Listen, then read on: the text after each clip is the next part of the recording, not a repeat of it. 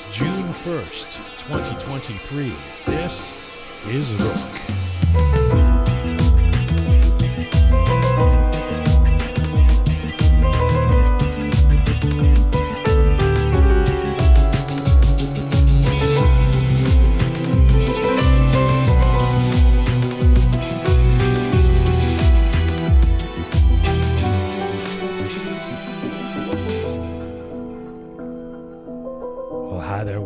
Episode 266 of Roqe.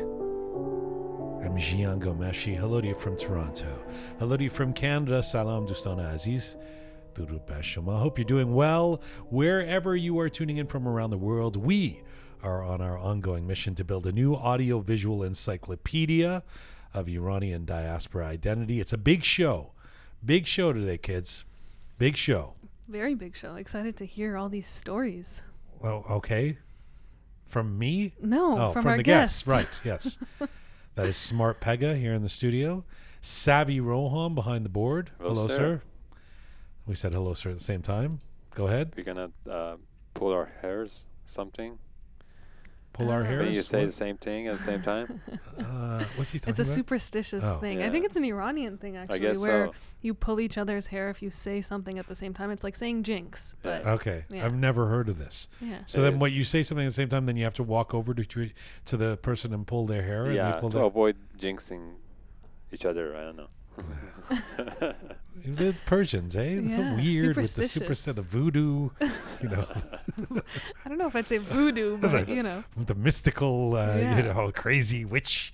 Uh, all right, Joshua Kyan Aalampour. Mm-hmm. I got Joshua Kyan Aalampour. Let me tell you. Let me tell you a little story about this uh, this fella. He is uh, in his early 20s Mm-hmm.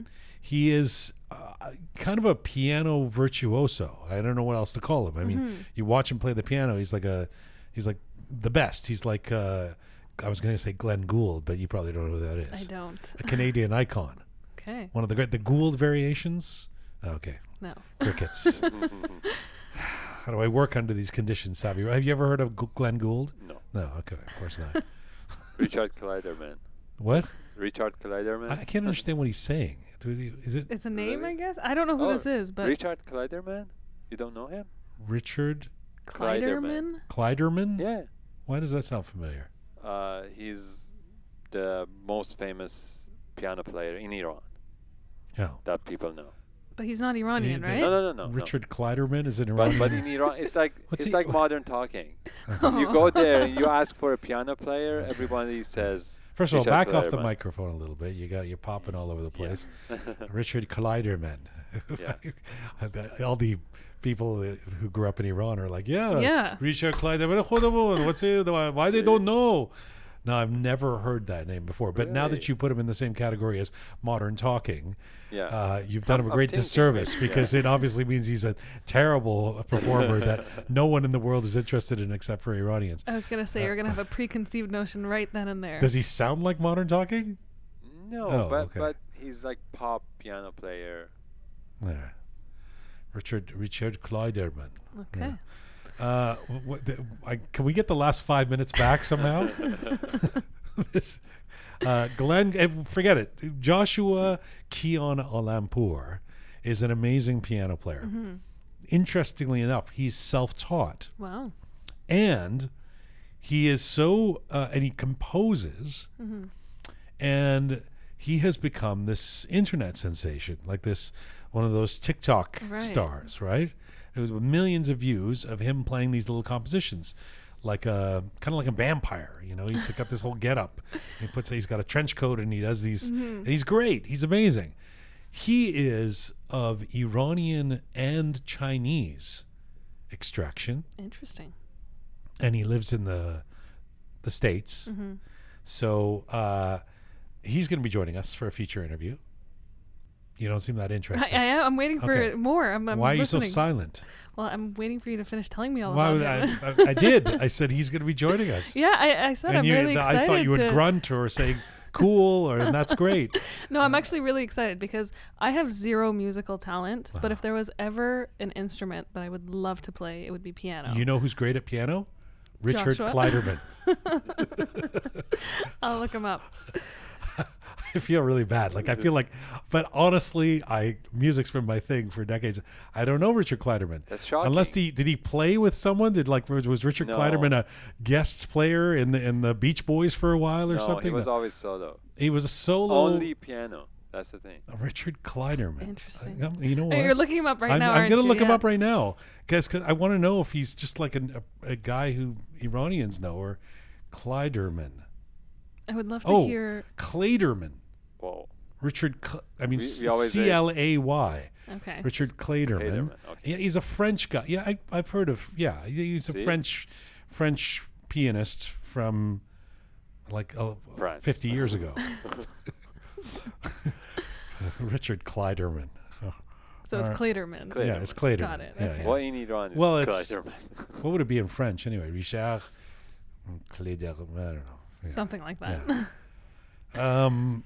Anyway, Richard Cle- you don't have the talent of Richard Clayderman or Kleiderman. I, I Yeah. certainly do not. uh, Joshua Kyan Aalampour. So he's become this, like I say, this internet Mm-hmm. sensation.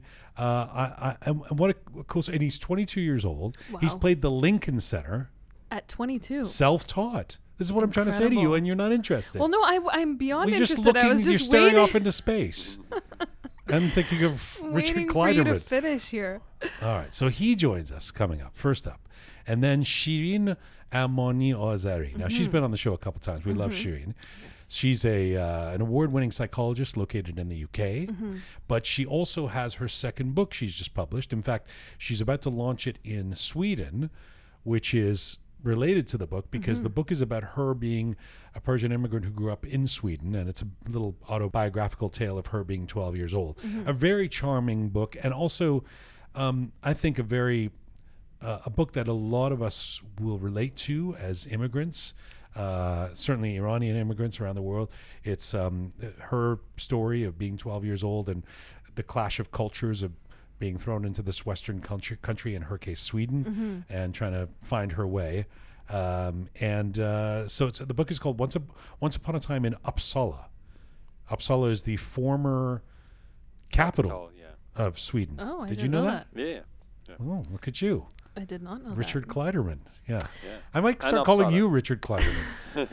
uh, uh, you knew that. You knew Uppsala was the, it's like the capital in the 16th Yeah, I- century. It's been a while. Yeah, I had an old friend in Uppsala, Oh, and because of that, I, I knew look Uppsala. at you. Very Actually, interesting. Uppsala is in a, it's not that far from Stockholm. Right. It's like kind of a suburb of, Mm-hmm. of Stockholm. But uh, so Shirin Amani Azari joins us. Then um, later in the show, after these interviews, I want to talk about academic suppression in Iran. Now, we know, especially during the uprising, during the women life freedom movement over the last uh, eight or nine months, we know, of course, professors have been detained, students have been Yes. imprisoned, people have been executed, gas attacks, toxic gas attacks on schoolgirls, on schools across Iran. There's a new paper, a new academic paper, um, written by a few people, including the scientist Dr. Nima Taefeshokhr. Sorry, Taefeshokhr These last easy names. for him to say. Uh, Dr. Nima Clayderman. Is, is uh, Easier to pronounce. yeah, Dr. Nima Taif Shukr. And he is um, he's a he's a scientist. He's a researcher. He's located in uh, Ottawa, Canada. Uh, he's going to join us. He's, he's the co-author of this new academic paper talking about academic suppression. So, so the sum of all of these parts of the crackdown on people who dissent or think critically or anything like that is to is, is for there no longer to be, they argue in this paper, I would say, um, that there is no longer the fundamental right to education um, that is enshrined in the Universal uh, Charter of Human Rights in the United Nations. Because depending on what gender you are and what you believe, and if you dissent and whatever, you're, you're not going to get the education you should, uh, that you deserve. Um, it's an interesting paper. Dr. Nima Taif, Taif will join us. That sounds very interesting and definitely something we've seen historically with the Islamic Republic cracking down on um, academics and education Mm-hmm. Yeah. and, and all of that. yeah, so yeah, and so, some of it is incredibly sad, and but this this kind of uh, academic factual analysis of this is is important, and uh, you came alive. Now you're all interested. Well, that was Not for Joshua Kyan Aalampour, I was who equally at the age of 22 has played the Lincoln Center. I tell you, equally excited about that. But you know this this academic Clayderman. paper. He played uh, Richard Clayderman.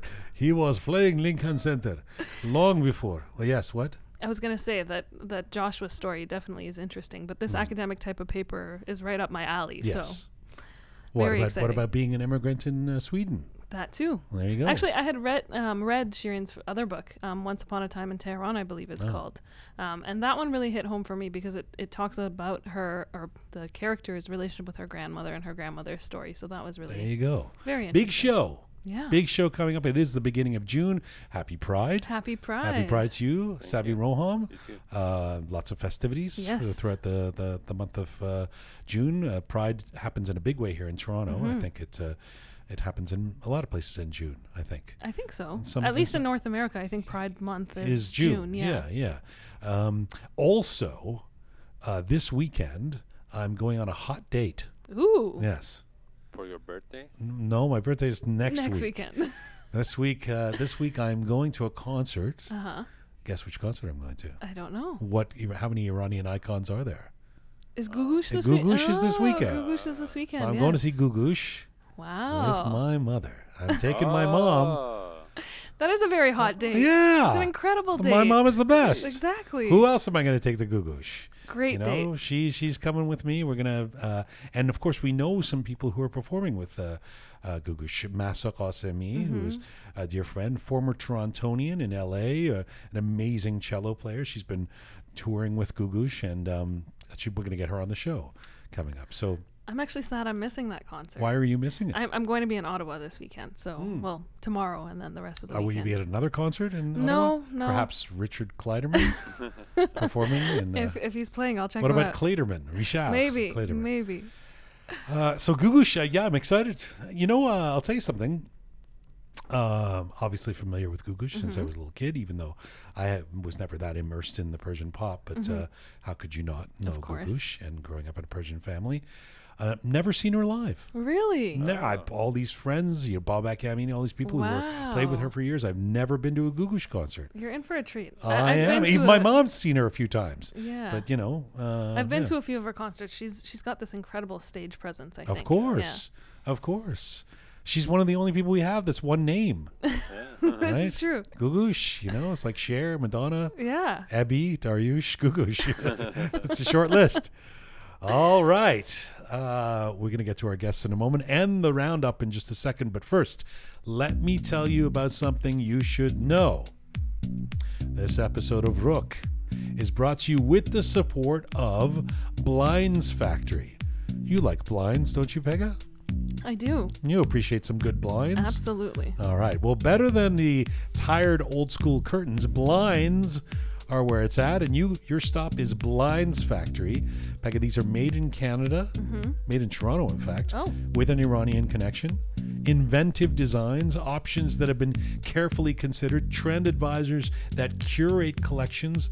So Blinds Factory guarantees that you'll find the perfect blind, shape, or drapery to match your style and needs. So you you see it, you, get, you say you got a window in your house, right? Mm-hmm. And you say, I want blinds for Yep. that. Who do you go to? I know where to go now. Where do you go? Blinds, Blinds Factory. Factory. That's right. Blinds Factory guarantees that you'll find the perfect blind. Each treatment is crafted to the exact dimensions of your windows, then professionally installed for a perfect fit. Best of all, they are passionate about the details, and that shows in everything they do. Find Blinds Factory at blindsfactory.ca or on Instagram at blindsfactoryca blindsfactory.ca. Uh, thank you so much for being supporters of this program. We appreciate it. If you're looking for blinds out there or anything like that, and you're in Canada or beyond, I guess, Yeah. probably order them from somewhere else, right? I guess you can ship blinds, right? Blindsfactory.ca. All right. I wonder if Richard Clayderman ever uh, used the. He's probably an amazing guy. He's probably the greatest, best interview ever. And now he's not going to come on the show because Because we've now made fun of his why? name. And I didn't know he was. Except I knew maybe Klaterman, but uh, yeah. All right, let's get to the Roqe Roundup, um, and uh, let's get into it here. What do you What do you have for us, Pegah? Couple of interesting things. Um, f- I want to start off with news of South Korea potentially releasing funds to the Islamic Republic. Have you have you heard of this? So, what does that mean? So there's been um, talks with um, Seoul and between Seoul and Washington actually uh, in regards to releasing about seven billion dollars worth of frozen assets or, or funds um, to the Islamic Republic because these are funds that um, I guess they were they owe to Tehran to Iran um, because of the imports of oil prior to the imposition of the U.S. sanctions back in May 2019. So now they're they're sitting at the table, so to speak, and having these conversations to try to re-strengthen ties and to allow for the release of these funds. Now, there's been a lot of commentary on this. Uh, sorry, is this not a weird time to be releasing funds back to the Islamic Republic? Absolutely, and that, and that's part of I think um, some of the the pushback that you know um, Korea is South Korea has been receiving, and not only South Korea, the United States as well, because let's not forget that they're also a vital player in this actually taking place. Now there. I mean, like anything else, there's two sides to this. There's some argument about, you know, if the funds are released, they're not going to be directly given to the Islamic Republic because they're going to be allocated for specific things. So, for example, they would be used to pay UN dues, purchase um, humanitarian equipment, so things like vaccines, um, go towards humanitarian needs, things like that. That's the one side. The other side, exactly what you said, you know, considering what's been happening in Iran the last eight, nine months, the atrocities, this regime being the way they are, why so now? who's arguing the first side? um, well, The regime. South Korea, Oh. the U.S., and the regime, But of course. South Korea is somehow now helping the. I mean, overtly. That it, it, why? I, I don't get well, it. actually, you, uh, it's surprising, and I didn't know this, but South Korea was one of um, Iran's biggest crude oil buyers in Asia. So that's why this is now Right. this is such a big, big number and, and such a big deal. Now the other thing is mm. that this is also the reason I was saying that you know let's not forget the U.S. involvement here is that there's also talks between South Korea and the U.S. and the support from Seoul for Joe Biden's 2024 U.S. presidential election. So this whole thing The South Koreans are on Team Biden. apparently Weird. Apparently they are. So, I mean, it's just the timing of Like this. overtly. Overtly, it Huh. seems, yeah. Right. Um, and also, again, going back to timing, there's been all this conversation about the release of hostages, Mm-hmm. um, hostages with dual citizenship, things like that. So all of it is just very, very suspicious. All right. Um, yeah, that's uh, th- that's uh, somewhat shocking, actually. Very they, uh, shocking. uh, I mean, three months ago, South Korea would be crucified by the international community for doing something like this. This is a testament to how um, international outrage for now has seems to have died down. Mm-hmm. That uh, that that countries can get away with releasing billions of dollars to the Islamic, to the Islamic Republic. Republic, yeah, exactly. Okay, so what else have you got? Um, next, I want to talk about two. Well, one is a video, and one's more of an image that's gone viral. So the first one is um, there was an image of an Iranian model at Cannes, the film festival, um, and her dress made a lot of noise. So this is um, an Iranian model, bo- Iranian-born model by the name of Mahlagha Jaberi. I don't know if I'm saying her name correctly, but Very famous model, right? She- Mahlagha Jabbar. Mahlagha. See, Yeah. I knew I'd get Very that wrong. popular person. Yeah. So she wore a dress um, at one of the, I guess, opening festivals at Cannes, and her dress was really, really interesting. It was actually designed by an Iranian designer, an Iranian fashion designer by the name of Gila Saver. And so her dress was this black gown, but where her neck, I guess, is, or the neckline, was in the shape of a noose. Yes. And on the back of her dress, she had a statement written, Stop Executions. And so she wore this dress to um, really call attention to the wrongful executions that have been recently carried out by the Islamic Republic. But there have been so many different messages that we've heard in regards to her dress and so many Polarized different opinions. reaction. Yeah. Exactly. Yeah. And I was really taken aback by the fact that, you know, there were people who were saying that, you know, why is she wearing this dress? For me, it was almost like, well, why not? She's got this platform. Mm. She's wearing this dress. She's using, you know, an op- she's taking an opportunity to bring attention to this. Why not? But there's been a lot of um, lot of comments saying that you know it was in bad taste, that she was glamorizing executions. It's disrespectful somehow to those who've been executed or who are terrorized in Iran. You're Mm-hmm. on a glamorous red carpet. Um, but I, as well, uh, I'm, my tendency would be to applaud her to Right. say, um, you know, here's someone. I mean, this is the kind of the problem with. I was going to say our community, but it's sort of the problem with social media. Mm-hmm. It's like uh, nobody can do anything right. Exactly. And so here's a person taking an opportunity to make her red carpet appearance in a high profile film festival event, um, to use that opportunity to actually say something or try and say something. And she gets attacked for it as opposed to just doing nothing. you know?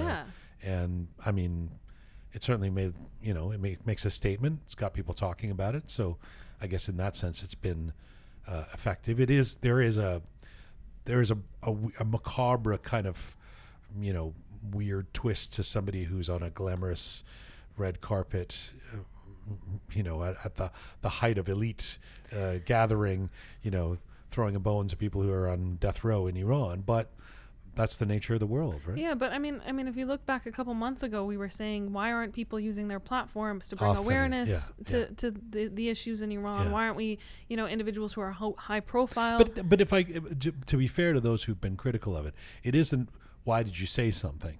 I mean, uh, Nicole Ansari put "Women Like Freedom" on her chest, you know, and, Right. uh, and, and nobody said that that was a bad thing to do. It was the it was the nature of the design that you know is putting a noose. But I I think it's a good thing. I mean, I think it's an important one that it was done. I, I you know. think I think it's Where, a- where you where you at, Savvy Roham? Um, I'm I'm not on the category of attacking her, per se, but but to me that was so good designed that it's like uh, it's it's too glamorous to me.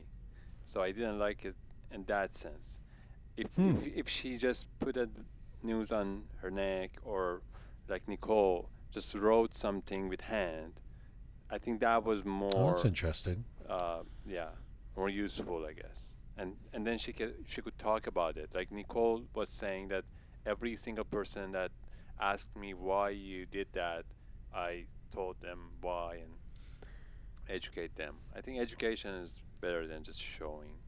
To be fair, on the back of her dress, she also had it embroidered and it had said "Stop Executions," and so I think that, along with the this image of the noose around her neck, definitely sparked conversation. And I'm, I mean, I don't know, we haven't heard reports of this or anything, but I would imagine that if anyone asked her if this was her intent, that she'd have those Yeah. conversations. I hope she'll come on the show. Yeah. I'd like to Yeah. talk to her about it. But one other thing I wanted to mention is that, you know, this is particularly important to do this at Cannes because, like we talked about, I think Yeah. it was last week, you know, um, any sort of political statement or any awareness brought on humanitarian crises or anything like that is strongly frowned upon at Cannes. So for Yeah. her to do this is actually making an even bigger statement. Yeah.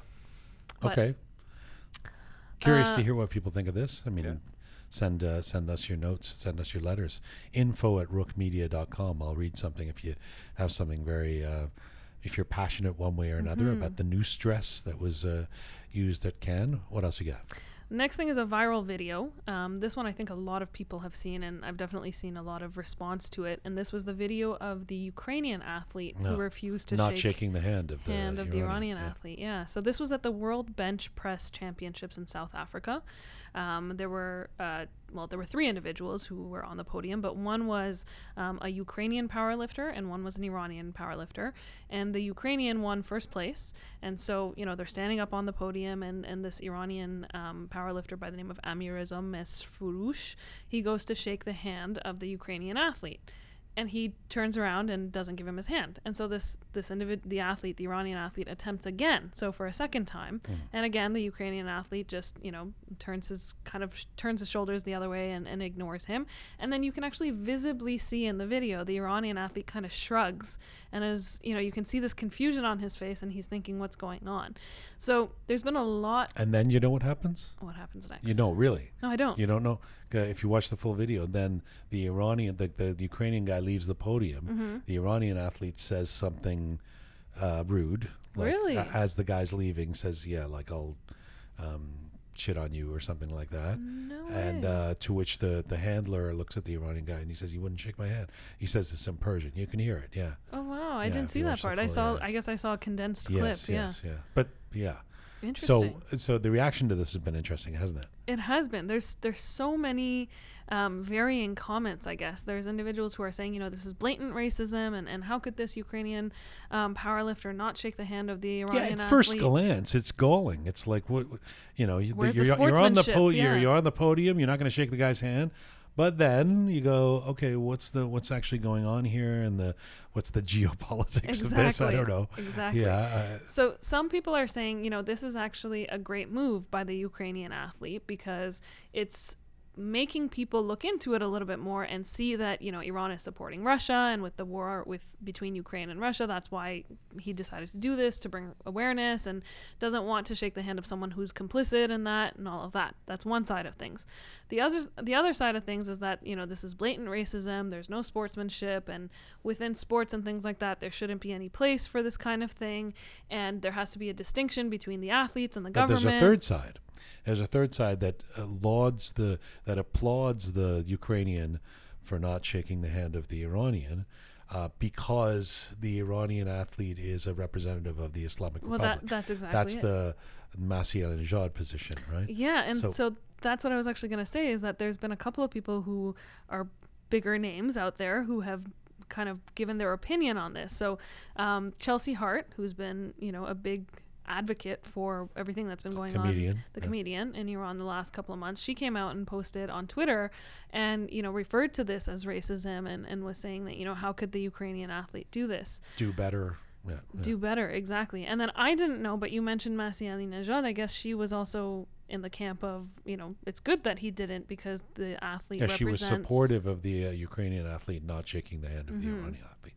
So there's definitely uh, it's interesting that the further we get into this this period of this uprising, you know, everything's disputed, right? Like Exactly. every every look. I mean, look at the things we're talking about. Whether it's the dress on on the Cannes red carpet or this this video of the two athletes. I mean, there's there's this wide spectrum of opinion, Mm-hmm. uh, which isn't wrong necessarily. It's good to have different opinions, but there really doesn't seem to be any unity of uh, of thought all. around any of this stuff. Um, what, what did you think of that? The Ukrainian athlete not shaking the uh, Um, Iranian athlete's hand. I'm, I'm in, in the middle with all this. I, I think he could shake hand and probably say something in support of Iranian people. So maybe that was the best move to do. Hmm. Yeah.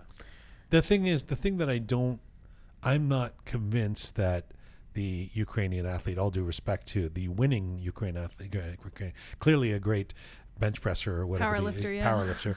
uh, but I, I'm not convinced that he has this grand political plan that you know I'm doing this because of the Mm-hmm. you know students at Sharif University who were attacked by the Basij and you know I mean I you know I think he's like oh the Iranians are bad guys or something Yeah. like that Yeah. and coming on the heels of I mean you were sitting here a week ago saying Zelensky made a statement that you found offensive because he was equating the people of Iran with the regime Mm-hmm. so you put all that in together and you kind of go, huh, what's going on with the our Ukrainian brothers and sisters who we were supporting? You know, I, I see that, uh, you know, how we would take umbrage at, at the handshake not happening. Yeah. Um, on the on the other hand, I mean, we don't even know this. I, I don't know the athlete well enough. Well enough. If this Mm-hmm. Iranian athlete is a is a staunchly pro Khamenei, you know, athlete who runs around with a you know a photo of the supreme leader on his chest, then you know, yeah, maybe we wouldn't be as excited about his you know shaking hands with the guy, right? Mhm.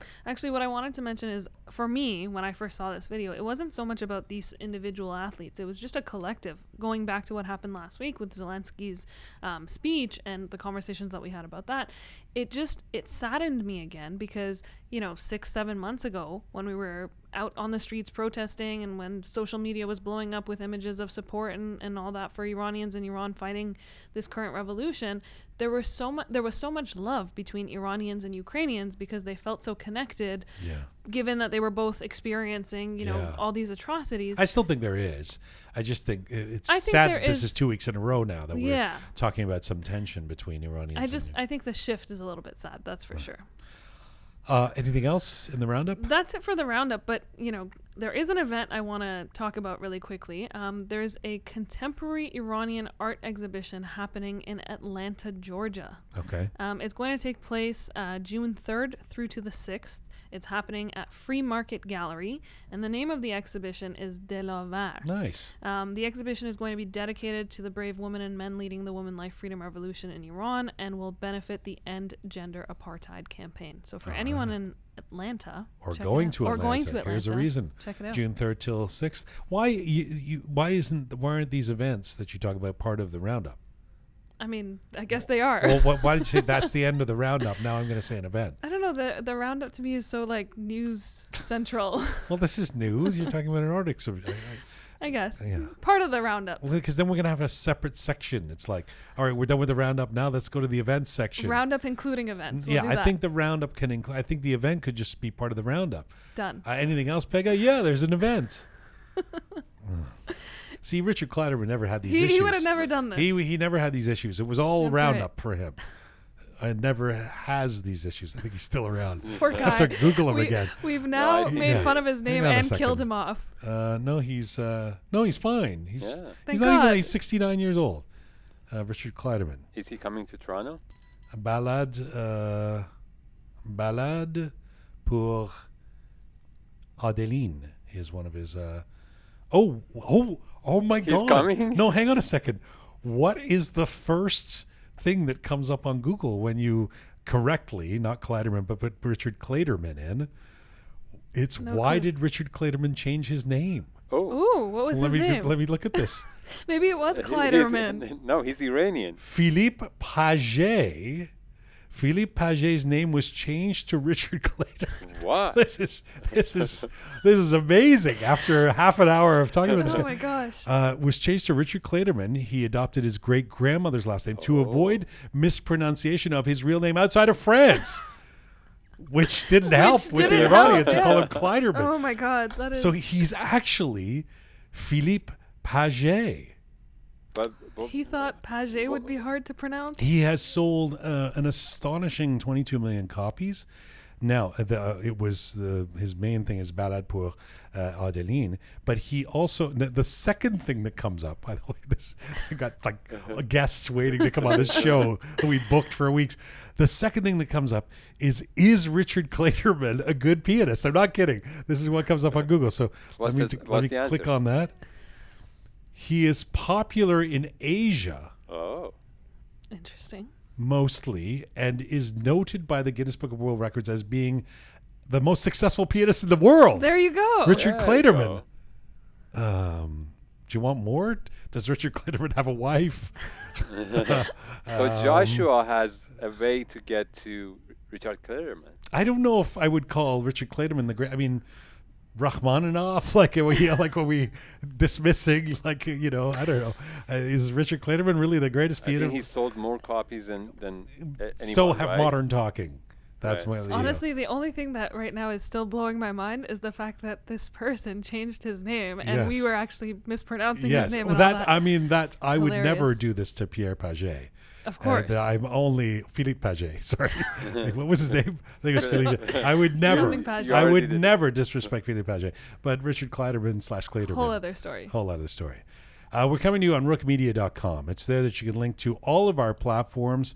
We're on Spotify, SoundCloud, Apple Podcasts, Instagram, Castbox. If you'd like to see some visuals with Roqe, switch over to YouTube right now. You can watch the full interviews with Satine, Bijan Mortazavi, uh, Dr. K, Maziar Falahi, some of the guests we've had in studio recently. You can watch them all in uh, color. video uh, on YouTube right now. And if you like your YouTube descriptions of bulletins in English and Persian, check us out on Telegram, where Savi Roham does the translations into Persian. So if there's any issues you have with them, if the translations are wrong, You can blame him. you know where to go. Uh, and you can become a supporter of Roqe, a Roqe member, which we really appreciate, by going to our website, roqemedia.com. It's very simple. roqemedia.com. Just press the support us button. It leads you to our Patreon page uh, where you can become a Roqe member at the bronze, silver, or gold level. Um, it's a few dollars a month, and it really helps us do what we do. If you're a regular listener or viewer or consumer of our Roqe content, we would love you to become a Roqe member. Um, or if you're not even, if you're irregular, but you want to be part of things, we really appreciate it. Thank you to uh, Amy or Ami Madoni, who is has just become a patron at the bronze level. We really appreciate it. Thank you, Ami Madoni. Thank you, Pegah. Thank you. Thank you, Roham. Do we have Thank our you, first guest? Yep. We do. All right. My Let's go. feature feature guest today. First guest is an American pianist with an Iranian father and a Chinese mother. Joshua Kyan Aalampour is a talented self-taught classical composer an internet star followed by hundreds of thousands of people around the world on his social media platforms. Take a listen to this.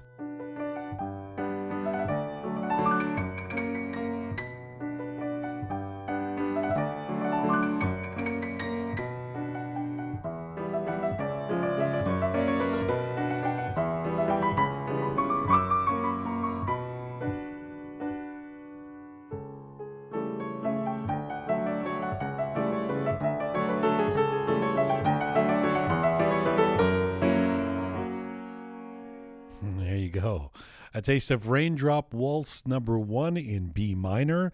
And the talented fingers of our guest today, Joshua Kyan Aalampour. By the way, that's a piece that has over 2.6 million streams on Spotify alone. And it's a piece that he composed himself. Joshua was born in New Jersey. His family moved to Jinan, China when he was 10 years old. He taught himself to play the piano with a cheap 61 key keyboard and online piano lessons on YouTube. And a few years later, Joshua ended up at UC Berkeley as a music student. That is, of course, uh, one of the most prestigious schools in the United States. These days, Joshua is focusing on expanding his compositions to film scores while he teaches music to students from different parts of the globe and plays gigs at little unheard of concert halls like the Lincoln Center despite being only 22 years old. Oh, and he's also amassed about 900,000 followers on TikTok alone, let alone his other social media platforms. Right now, Joshua Kyan Aalampour joins me from New York. Hello, sir. Hello, hello. Wow, thank you for the introduction. That's that's very kind. it's a pleasure. I, I mean, I don't even know where to start with you. First of all, you're 22 years old now. How does it feel to be really old? it feels it feels kind of weird. I mean, not nothing really has changed much about my personality. It's just that I have more bills now and uh slightly more responsibilities, but it's nice. I like the freedom. I like the freedom. You oh, what kind of freedom do you have now? Well, you know, just in my own apartment and uh, you know, I get to go grocery shopping. Um, Right. I love Costco. Like it's just so much fun. Just like it's uh so yeah, that that's something like, you know, adult stuff that I, I've never really delved in Right. before. But you know, you can't be the child prodigy anymore. You know, once you become an adult, people will have uh, more expectations of you. yeah, yeah, that's that's true. That's true. That's very true. I love that piece that we just played. And that is uh, not just you playing, but that's something you composed. When did you write that? Um, I wrote that I want to say 2019. Um, some classical composers like Chopin, they would publish like a set of etudes or a set of certain type of works, and it would be like one for each key. And there's 24 different keys. Um, and I loved rainy weather, and uh, I just started composing waltz after waltz for uh, whenever it rained. And thankfully, like it was New Jersey, so it rained quite a bit uh, at some times, and uh, I ended up composing 24 different raindrop waltzes, one for each key. Um, I never ended up publishing all 24. I only published this one because I was very self conscious and it was like my earlier work, which, uh, you know, when you're an artist, right? When you look back at your earlier stuff, you kind of cringe a little bit. Like, I can't believe I did that. But this is one of the few where I was like, I actually kind of like this one. So I'm going to publish this one. So it was fully, it was originally a set of 24 um, short piano waltzes dedicated to the rain. I love that your earlier work is from when you were a teenager two years ago. your early period that you've now graduated from. I, the thing is, is that you're extremely prolific as a writer. Like you have this thing where you regularly, I don't know if you're still doing it every day, but you regularly post something new that you've written on TikTok, right? Like you you do these little compositions. Um, is that because this comes uh, composing becomes uh, very easily to you uh, or or is it something that you really work at and you slavishly want to put out something that you you write with regularity? Wow yeah well um uh, it's it's it's cool that you mentioned that. You yeah, I'm, I'm really impressed. You, you really did your research. Um but yeah i i do compose a lot. Um i i don't post everything that i compose. So on average maybe like three to four things a day um I don't really find myself like forcing myself to like churn something out for social media. Um, the only times I really feel like that is if if I have like a homework assignment due or something like that, then it's like okay, you really got to write this.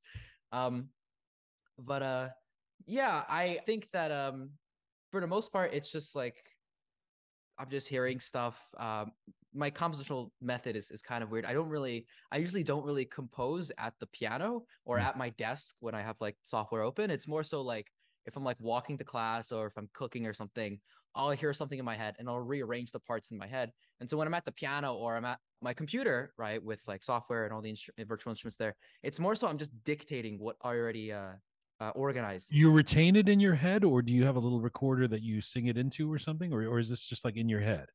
Uh, a lot of it is in my head, but sometimes um, I look like even when I'm scrolling down social media, I'll just like go through like a random piece like four months ago. I have no recollection. like, oh, I can't believe I did that. So sometimes I do have like some videos on my on my phone where, uh, and I can't sing, but you know, just me like humming like motives and stuff like that. But um, for the most part, it's like retained. I, I would say might seem like a strange question to most people listening, but I think musicians, especially those who write songs, would understand it. Which is that if you write something that you really like don't you feel like you don't want to give it give it away on on TikTok right away? I mean, are there things that you write that you sort of retain and go, no, that's going to be for this album that I'm going to put out and debut at the Lincoln Center or something? Or do you just are you this open with your material that you just want to share? That's a good question. I do have some works that I've completed um like a while ago and I still haven't published them because I want it to be part of a larger set. So I do have some that are like that, but um um what I found really satisfying, and this is how I got into like film scores, uh, is like the obsession generally with like a lot of film scores, the obsession with like leitmotifs. So if you're if you're watching like Pirates of the Caribbean or, or, or something like that, right? It's like Davy Jones's theme, right? And like anytime Davy Jones is like there or has something to do with him, right? You kind of hear like sprinkles of like his motive or like the harmonic progression to that, right? And I thought that was really cool. And then um I'm I'm trying to do this thing over the course of my life. So like leitmotifs they usually develop over the course of a film right depending on what happens throughout the story you know explain um, what a leitmotif is for, for people listening sure a leitmotif is like it's like a motive or a short melody that's associated with a character or place and it recurs throughout the film right so like darth vader is like bum bum bum bum but um and um it was interesting i was uh rewatching some of the star wars stuff and then i never really paid attention to score obviously the score is very iconic but then you start to notice that that little motive is like snuck in all these different places whenever something has to do remotely with Darth Vader. Sure. So I like that idea, and I thought to myself, well, everyone's life is like their own personal, uh, it's their own personal movie, and so um, what I wanted to do was uh, have my own leitmotifs, you know, motives that are associated with me, and have them develop over the course of my lifetime. So, it's a long answer to, to your rather simple question, which I apologize, but I love what you're saying. I mean, that, uh, and and by the way, those film scores, the greatest film scores in my mind, are, are the ones that have an iconic leitmotif that you that you associate with a character or so you know uh, that you like um Laura's theme in in Doctor Zhivago, you know, more mm. Maurice Jarre, da da ba ba ba ba ba, or there's that Lawrence of Arabia. They they're they're sort of similar. He wrote both of them, but but that thing you every time he's thinking about Laura, you hear that song and you know, and and it becomes the this uh, audio cue for for remembering the film for the rest of your life. And you're right, you can write those if you have the ability, like you do. um, it's like wearing a favorite shirt. You can write your own leitmotif that you that you will live by, right? Yeah, so I have a couple of things. That's why I'm I'm kind of open with with putting stuff out a lot, is because I think it's satisfying when you know you look back at some of my older works, you could find themes that I still use to this day. I, at least I find that satisfying with other composers when I realize, oh wow, like Beethoven's Fifth is also found in his Appassionata Sonata in the Coda. It's like it's like I recognize that he's been obsessing over this theme for a while. So um, when do you know if you've gotten if you've found your um, iconic riff or your one piece that represents you? That's a good question. I uh, it took me some some time. I don't have like one. I have a couple, and um, I was writing a lot of music, and I still write a lot of music. Like in my like earlier days, I was writing a lot, and um, I do cringe at a lot of my earlier stuff. But some of the stuff that I don't cringe, I'm like that survives for a reason. I like that for a reason, and so it's those motives that that kind of survives where I could look back on it and I could be like, I still like the way that sounds. Those are the ones usually that that I keep and I extrapolate some of that material and then use it for future compositions. Okay, so let me bring the audience in on something because Uh, everything about you so far that we've heard would be impressive enough. You're 21 years old, you write this stuff, it's on Spotify, you compose, you play, etc. But one would then assume that you've started doing this stuff you're like Wayne Gretzky, who was on the ice at the age of three or something. You know, you're the Lionel Messi, who's kicking a ball when he's a baby, and so he's so I, we would just assume, okay, you had a piano when you were two years old, and and that's all you've done for 21 years, and that's how you became who you are. Uh, the story is, and I, I say this with some incredulity because I can't believe this is actually the truth. The story is that you actually started playing piano when you were 16. Is that true? Yeah, it was October 10, uh, 2017. So I was 16 years old. That, that's what that's when I started. So all of this, I mean, you played the fucking Lincoln Center. This has all happened in, in five years. Uh, well, yeah, Lincoln Center was was early. That was like in 20 19 ish, something like that. But all right, that was after two years. So, so, so tell us the story of. I mean, how, look, you're obviously some kind of genius, but, but, I, no. well, I mean, how who can do this? So, so how did the piano thing? How did you discover that the piano and and then music was something that you have this kind of facility for? Um, well, I, would say my introduction was was uh, a little unorthodox. So I wasn't really a musical child. I wanted to, like, at some point, I wanted to like build roller coasters, and I wanted to be a doctor. Then I realized, you know, I like faint at blood, so I can't do that. And then, um, actually, at one point, I wanted to be a boxer, like like a fighter. And then uh, I sparred once, and the guy jabbed me once. I just quit. I'm like, I'm not. It's not for me. so, um, but it was it was so um, I was born in New Jersey, but my uh, parents were entrepreneurs for a little bit, and so we lived in China.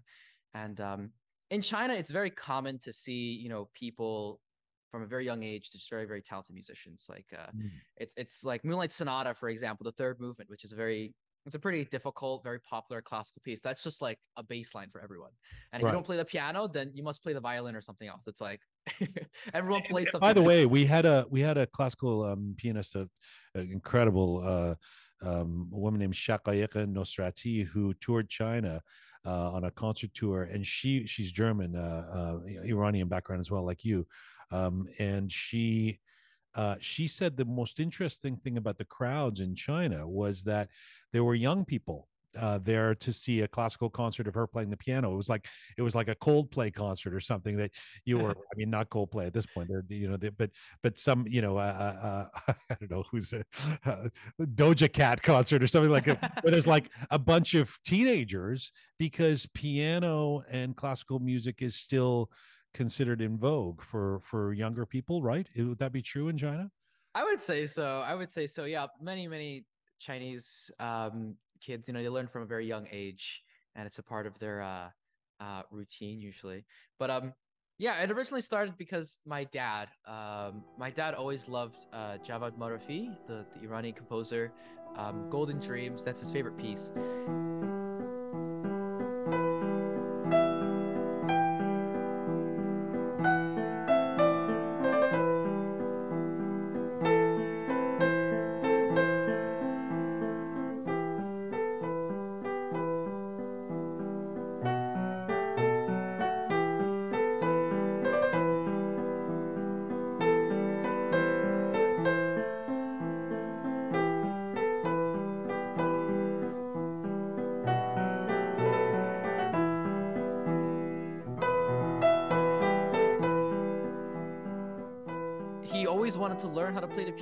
Told me stories in the past, you know, when he was younger, he wanted to learn, but his family couldn't afford. So um, he was like, you know what, I want to start doing it. So he bought like this this keyboard, right? And it was about 100 RMB, so 100 yuan. That's about 16 ish dollars. Hang on a second. Are you in um, China still at this point, or do you? Yeah, still still in China. Still You're in in China. So so j- let me just set the stage here.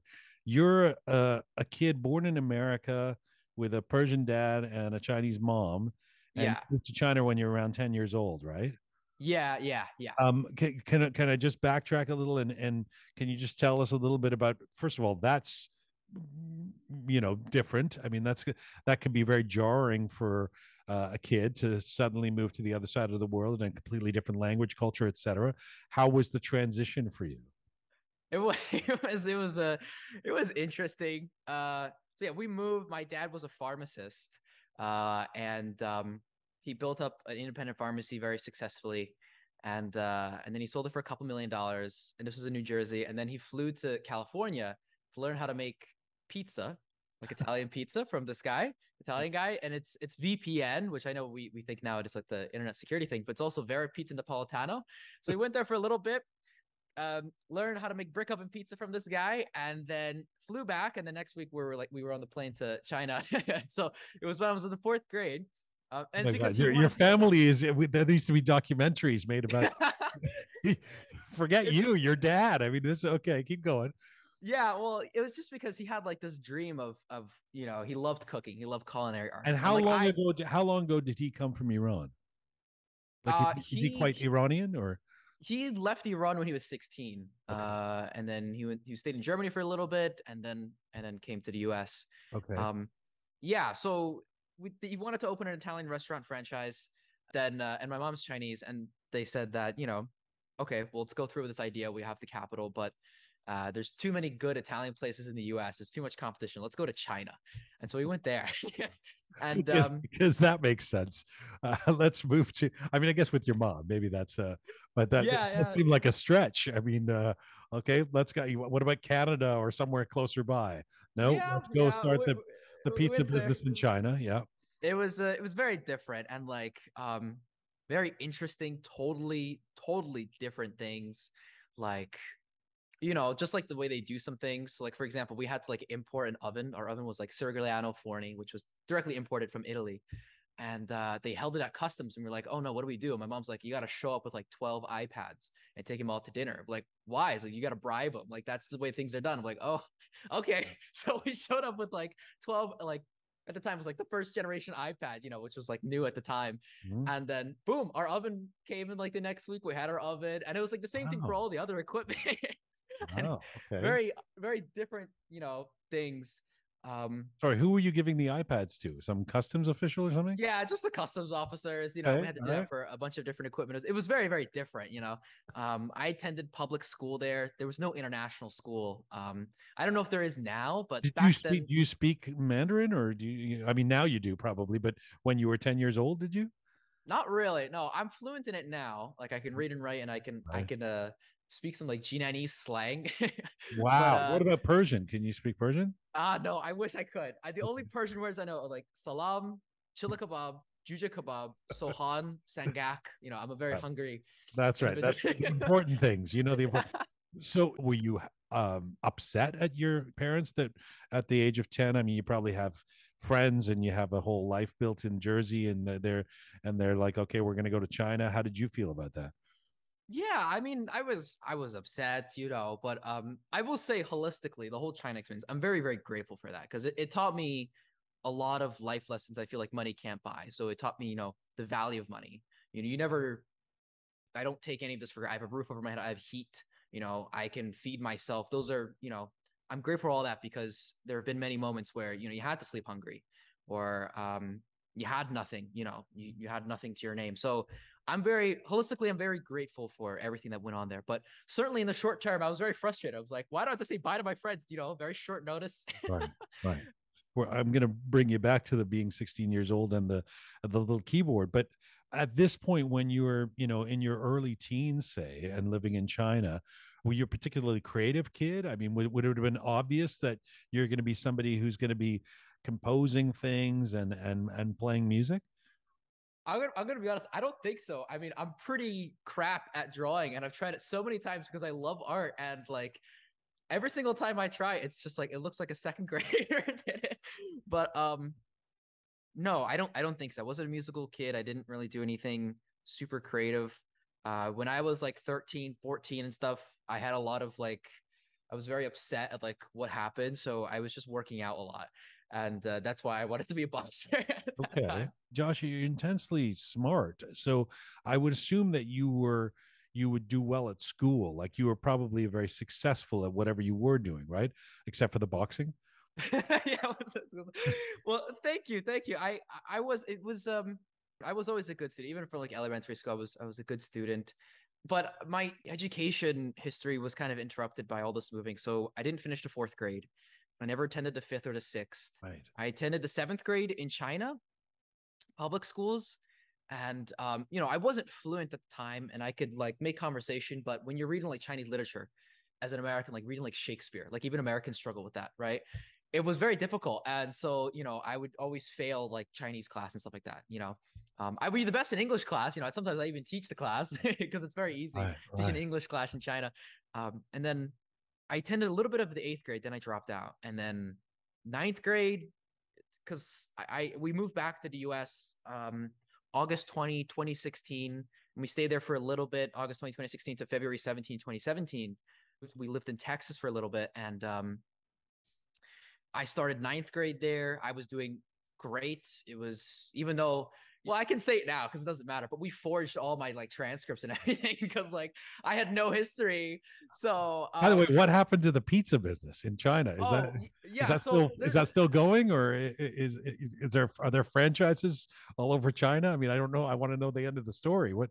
So at the end of it, it didn't it didn't work out. Um, okay. we had at some points it was doing well. Um, we started in like 2011 and then by like late 2016ish it was just like okay we can't do it anymore. And there's a couple of things we didn't take into account you know the chinese taste palette is totally different. Like if you go to a, a starbucks in china right you're gonna see like red bean cake. You don't see that in the us sorry i don't mean to uh, no you're good you're good. but, but you're what this wasn't something your parents thought about before the idea of the ch- the pizza no. chain in china? I mean no it, we didn't and and but i will say though like like if we had opened in like and I know I sound biased because like I'm their son. Sure. But like if we would have opened in like someplace in Italy, it was like everything was imported. So the uh-huh. margins were like razor thin. Like the steak was from Australia. Um, the tomato, San Marzano tomato, everything was Italy, Italy, right? It was just like um like it would have been amazing if it was pizza like was sublime. The the the audience, steak, the audience for the pizza, not so much. Yeah, no, we we would shred Parmesan, and they're not used to that. They're just like, why is there fingernails in my pasta? Like, this is not mm. fingernails. This is Parmesan, and uh very different. You know, they add sugar to like pasta. They they they eat pasta with ketchup. Like that's something that doesn't. it's very. We this is this is where this is where you learn to grate the cheese for your fettuccine alfredo that I've seen you make. oh god, uh, that's, that's funny that you you know that video.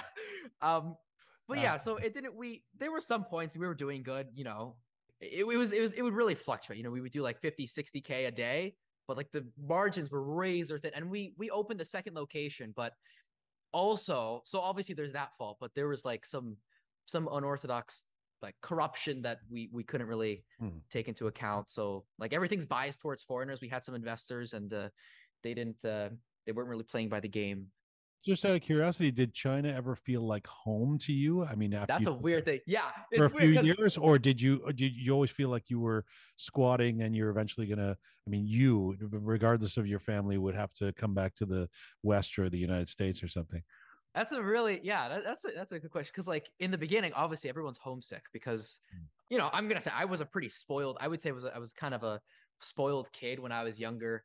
You know, we lived in like this big mansion, you know, cars and everything, and very successful thing, like really big chandelier, you know, just like all these things, right? Really big American dream fulfilled, right? And then now we're living, I didn't even know, and this is going to sound really stupid. I didn't know apartments were a thing. I thought everyone had a big house because, you know, wow. we lived in the rich neighborhood. Right. And we had all of a sudden we're living in like a tiny apartment.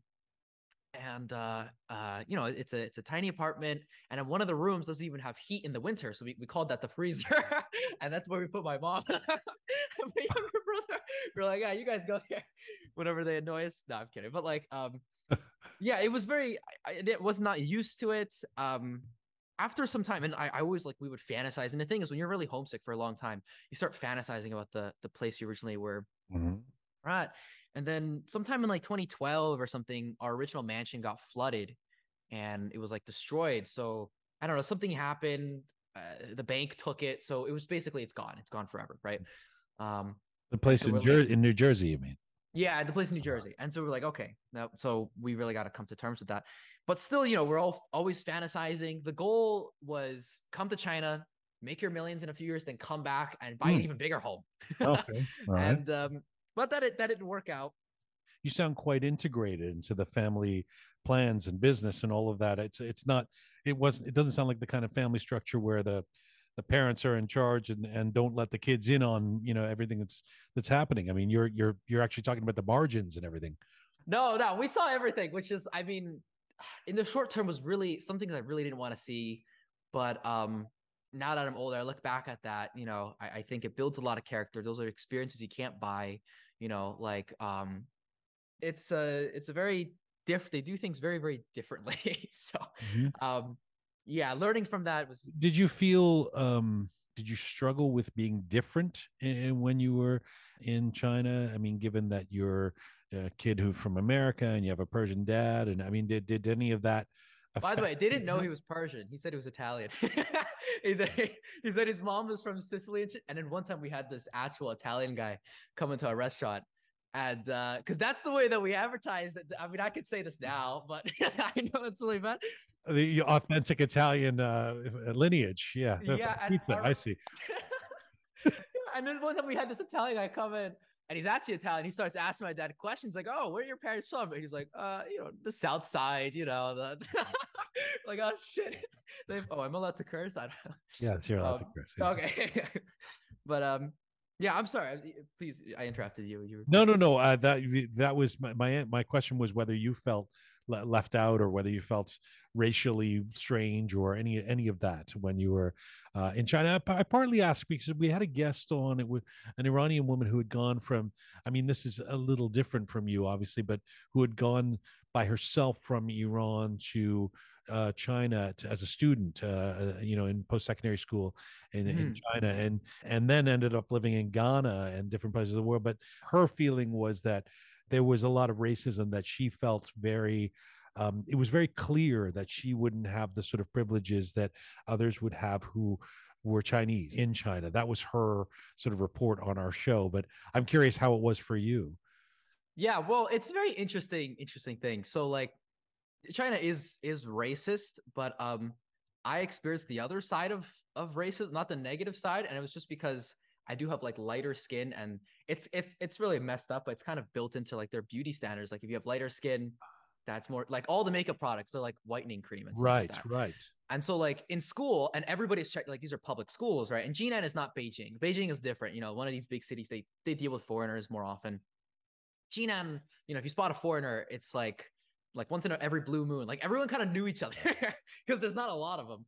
right. And so, like in the school, like like all the girls would come up to me, everyone trying to be my friend, and like I just got so used. I was like, wow, okay. and like they just came like you know they never seen like a nose this big like it was it was a very different experience and like i was very not used to it when i came back to the us no one gave a shit about me i was like ah come on man where's all the yeah, like right. people literally stop us on the street take photos like it's really weird and we're not celebrities it's just like you're a white person let me let me take a photo Right, right, right, right. very very different I, I often tell tell I was I've, I've told it before on the on the show a, a funny anecdote about how I always hated my big Persian nose, and uh, you know through my whole life until I got to Vietnam and realized that they they find it really attractive in Southeast Asia. They're like pointing at it, you know, and and, and, and in an aspirational way. I was like, I'm living in the wrong part of the world. Uh, clearly, uh, so it sounds like it it served you in in. Uh, in yeah it was it was a huge confidence booster it was like i mean i didn't deserve it because like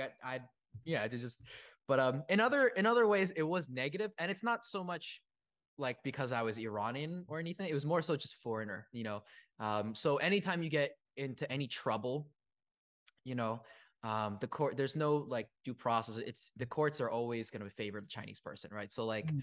that's just the way it is. Um, and uh, it was it was, and this is one of the reasons why our, our business failed. We had investors, and you know, when you invest in something, you're taking a gamble, you're taking a risk, right? Mm. They invested in our into our business, and then numbers weren't doing as good, right? So they they lost some of their investment, right? And then they wanted out, but they wanted out what they originally put in, which is, you know, you can't do like if you invest in a stock and it goes to it loses someone, so you Sure. can't like sell it Right. much you bought it and, and pull out. Um, and then they sued us and then they won, which is like the most ridiculous thing. So we were like hemorrhaging funds. We are like, what is going on? You know, Right. because you know they they bribe the judges and everything, and it's like, oh, it's a foreigner. You know, um, Chinese people are not. I would say they're not very political, but anytime it's like they can get really nationalistic sometimes Mm. whenever they feel like a foreigner is like encroaching upon us or whatever. So Mhm. that kind of messed things up a little bit. But um culturally, socially, it was very fun. You know, people asked me pictures. I didn't even do anything. It was such a confidence booster. You know, I had like like feeling insecure, and I was like, not a thing. It's just like, ah, come on, they're taking photos of me.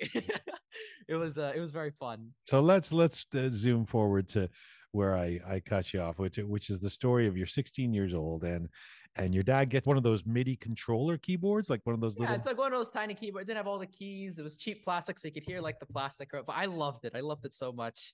Um, so he bought it for himself, right? But then he's also, you know, my parents were like, you know, why don't you start lessons? You know, all these Asians, you know, they're like playing Moonlight Sonata at age two. What are you doing? Basically, is what they're saying.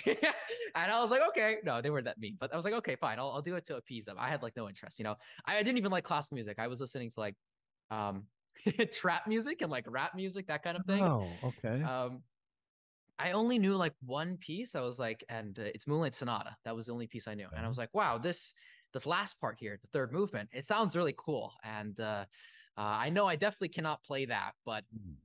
I want to try maybe like the first part, you know, because it also sounds it sounds really peaceful, really nice. And so they found a teacher, you know, she was like ah, like fresh out of college or something, you know, like a young person. I I go in, they don't have like an actual place. It's in a garage, like you know, like storage rooms and garages, like people keep their stuff. There's like a it's like a musty place and like there's a upright there, right? And I'm following her there, and uh, you know, there's also a bunch of there's no privacy. Like it's just like it's just a, a piano and some benches, you know, and there's a bunch of little kids, and I'm 16, you know, um, and then these people are like seven, you know, eight, and it's kind of embarrassing, you know. I mean, of course, I'm there to learn. Like ultimately, I'm there to learn. Sure. Right? But it's a little bit like, like, damn, I'm old. uh, but uh, yeah, and we told her, I told her, you know, I would love to learn Moonlight Sonata, you know, and I didn't know anything. You know, I don't know the names of the notes. I can't read. Uh, You're not even that into piano. This is something your parents have no, told. you, I, I'm just doing it because I want to make them happy, you know. Yeah. I didn't, um, and I don't know what happened with her that day. Like, if she ate something bad or her boyfriend broke up with her, like she was not feeling it. She put like she had the sheet music because uh, we, my mom told her, you know, he wants to learn this piece. She had the sheet music to it. She puts the sheet music on the on the stand. She's asked me to play it, and I'm trying to explain to her like. I can't read. Like you got to start from like zero. She's like, Right. "What if you can't read?" And like, it's it is embarrassing. You know, there's like seven year old kids. You know, like little Right. kids, and they're all waiting their turn. And I'm like, I can't read. And then, long story short, she said she said some really mean things, and uh, it is a part of like the China. This is common in like Chinese education system. Like I've been beat before by teachers. Like they beat students, and you know they they tough harass love, tough love kind of. Uh, yeah yeah they they do that stuff and uh so you know she was doing that stuff and i didn't like it so i just left i just marched back i was like you know screw you and she made a big deal out of uh out of reading sheet music that i can't read sheet music right This was your first music lesson ever, right? yeah first music so they're, had, they're, had they're somebody tough in explain this to her. And by the way, what were you doing thinking you could play Moon, Moonlight Sonata on your first your first lesson? well, no, I mean that, that's all. That's all I said. It's like one day I'd like to play this. You know, it's not like I can play this All right, immediately. Like I did. I was like, I didn't know any other classical Okay. or piano piece, which is like this is this sounds cool. And then yeah, so I marched back and I I had my keyboard and like technically I was I was homeschooled. I guess it wasn't really homeschooled though. It was like there was a textbook. You could open it if you want. You know, that's that's pretty much what what, what went on. right. Um, but that's not what my future high schools thought. But you know, th- that that's that's what went on, and so I had a lot of time in the day. I was um, I was I was kind of you your your services weren't required at the pizza parlor. no, no, I I mean no, no, and by that time it was like it wasn't really working out that much. So we were we were doing like you know my parents were doing odd jobs like kind of make ends meet. Okay. So just Right. because like the investors and their ties to the mafia, they had kind of like taken over the stuff, so we couldn't like step foot in there anymore, which is really really sad, really annoying. But Wow. um, but yeah, so like I I had a lot of time in the day. I was upset, you know. I was thinking and a lot of lot of things to be upset about. You know, I was like, and I know I didn't earn you know our original mansion, but I was born into that, so you kind of feel like, you know, I had that. That was mine. And then like um when we moved to Texas, we we were homeless for a little bit. So it's like it's like shit. We went from there to like Right. nothing. right, right. I'm like, and I didn't notice. and This is why I love my dad so much. I didn't even know this at the time that we were homeless. I, Hmm, he's like, we're gonna go on a road trip, guys. Not knowing we just got evicted. and wow. I was like, we'll go on a road trip, and like he had like twenty dollars in his pocket, and that was it. And um, we had an unpaid like rental car, right? Mm. That's all we had, right? He would take us. He's like, guys, we're gonna go to. We lived in Frisco, Texas. He's like, we're gonna go, we're gonna go to Houston. It'll be an amazing road trip. I even vlogged it. like that's how like clueless I was. And he's taking us to these restaurants, and I'm like, this is so good, Dad. But then I notice he's not eating anything. I'm like, you you're not hungry? He's like, no, I already ate. I already ate. Not knowing, you know, we don't have any money. He's just starving himself so we could eat. It was, I thought the entire time it was the road trip, you know, uh, we're using we're using the restroom at like random places every time, not knowing we don't have a place. Somehow, you know, we we we like, you know, we somehow managed, we borrowed, you know, tremendous learning experience for you. I- yeah, I- a lot of know, you- money. And yeah. I, I have so much respect for him. It's Yeah. like so what? So what happened with the keyboard? It- you the, you go home from the piano lesson. You have time on your hands.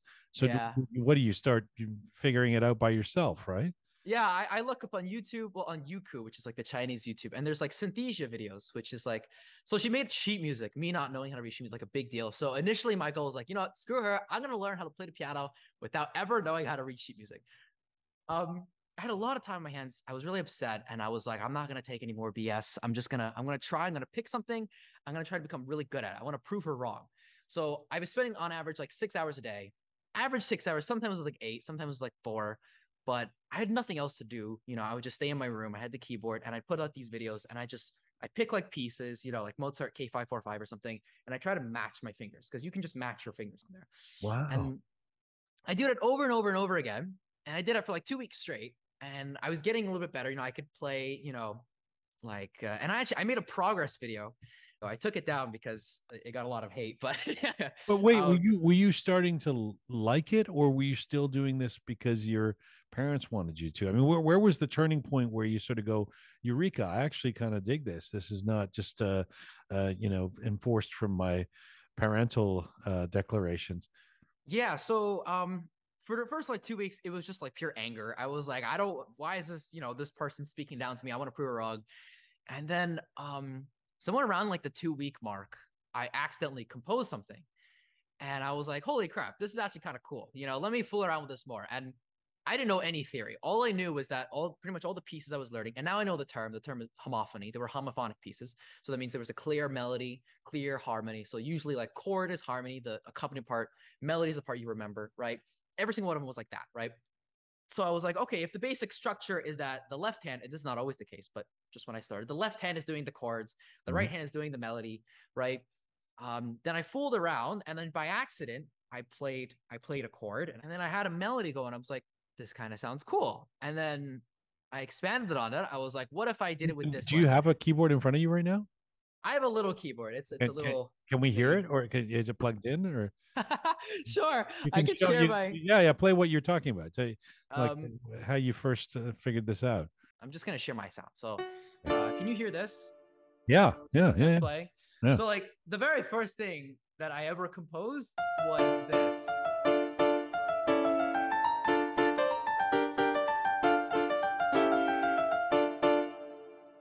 Some mistakes. This is a very small keyboard. My fingers are a little big, but that was the very first thing. I was like, okay, that sounds kind of cool. I don't know what Well, I'm well, doing. wait a second. I, I I still don't get this. You within two with like a few weeks, you could play that. Well, yeah, this is it was just chords that are being hammered down, and I was spending like hours upon hours Oh, just like at the keyboard. did you realize you were writing music? I, at that moment, I did, but the way I really did it is like I was learning existing pieces, and I noticed that there was a lot of patterns. I didn't know Roman analysis and much theory. I didn't really know any theory at that time, but Right. um, all I knew was like, okay, they're playing like the same chords over and over again. There's like a pattern to it. And so I, you know, I didn't know even like the names of the chords, which was just like, okay, there's this one, there's this one, there's this one, and they're alternating it. So I would try to like commit these to memory and then see like what works and what doesn't. And then you'd see, so now I know it's known as diatonicism, you know, like using the notes of the scale, right? Took me a while to to understand that initially.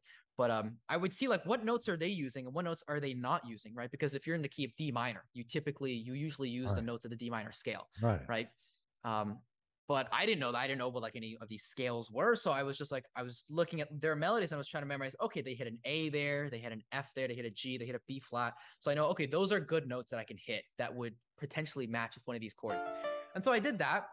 Um, and then I also feel like a lot of people, even if they're not like musicians, they can they have a sense for like uh like musical phrasing almost, right? Like that's why uh you don't have to be, you know, you don't have to have a PhD in music theory to like be able to like sing along to a song or like no, okay, this is the hook, this is, you know, they Sure. can have like basic understanding of of musical structure. You, you know what's attractive. You know what sounds good. A good melody that you that appeals to you. You know that kind of thing, even if you may not be a, a music genius. Yeah. Right, absolutely. And so that's what I did. And then um I started expanding. And for the very like my first like couple of pieces, the only chords I used were like basically one, four, five. Like those, those were the only chords I used. Were Right. very basic, I know. But those I would just alternate between that. I was like, oh, I can do like you know, I can do something like that and then have something else. And then um I also did that. I mean, I tried doing like other keys. And then yeah, I most a lot of my earlier pieces are just that in terms of harmony. It's it's just that. And then uh, one day my brother came into my room. I have two younger brothers, and uh, he was like playing the keyboard. He doesn't know how to play either.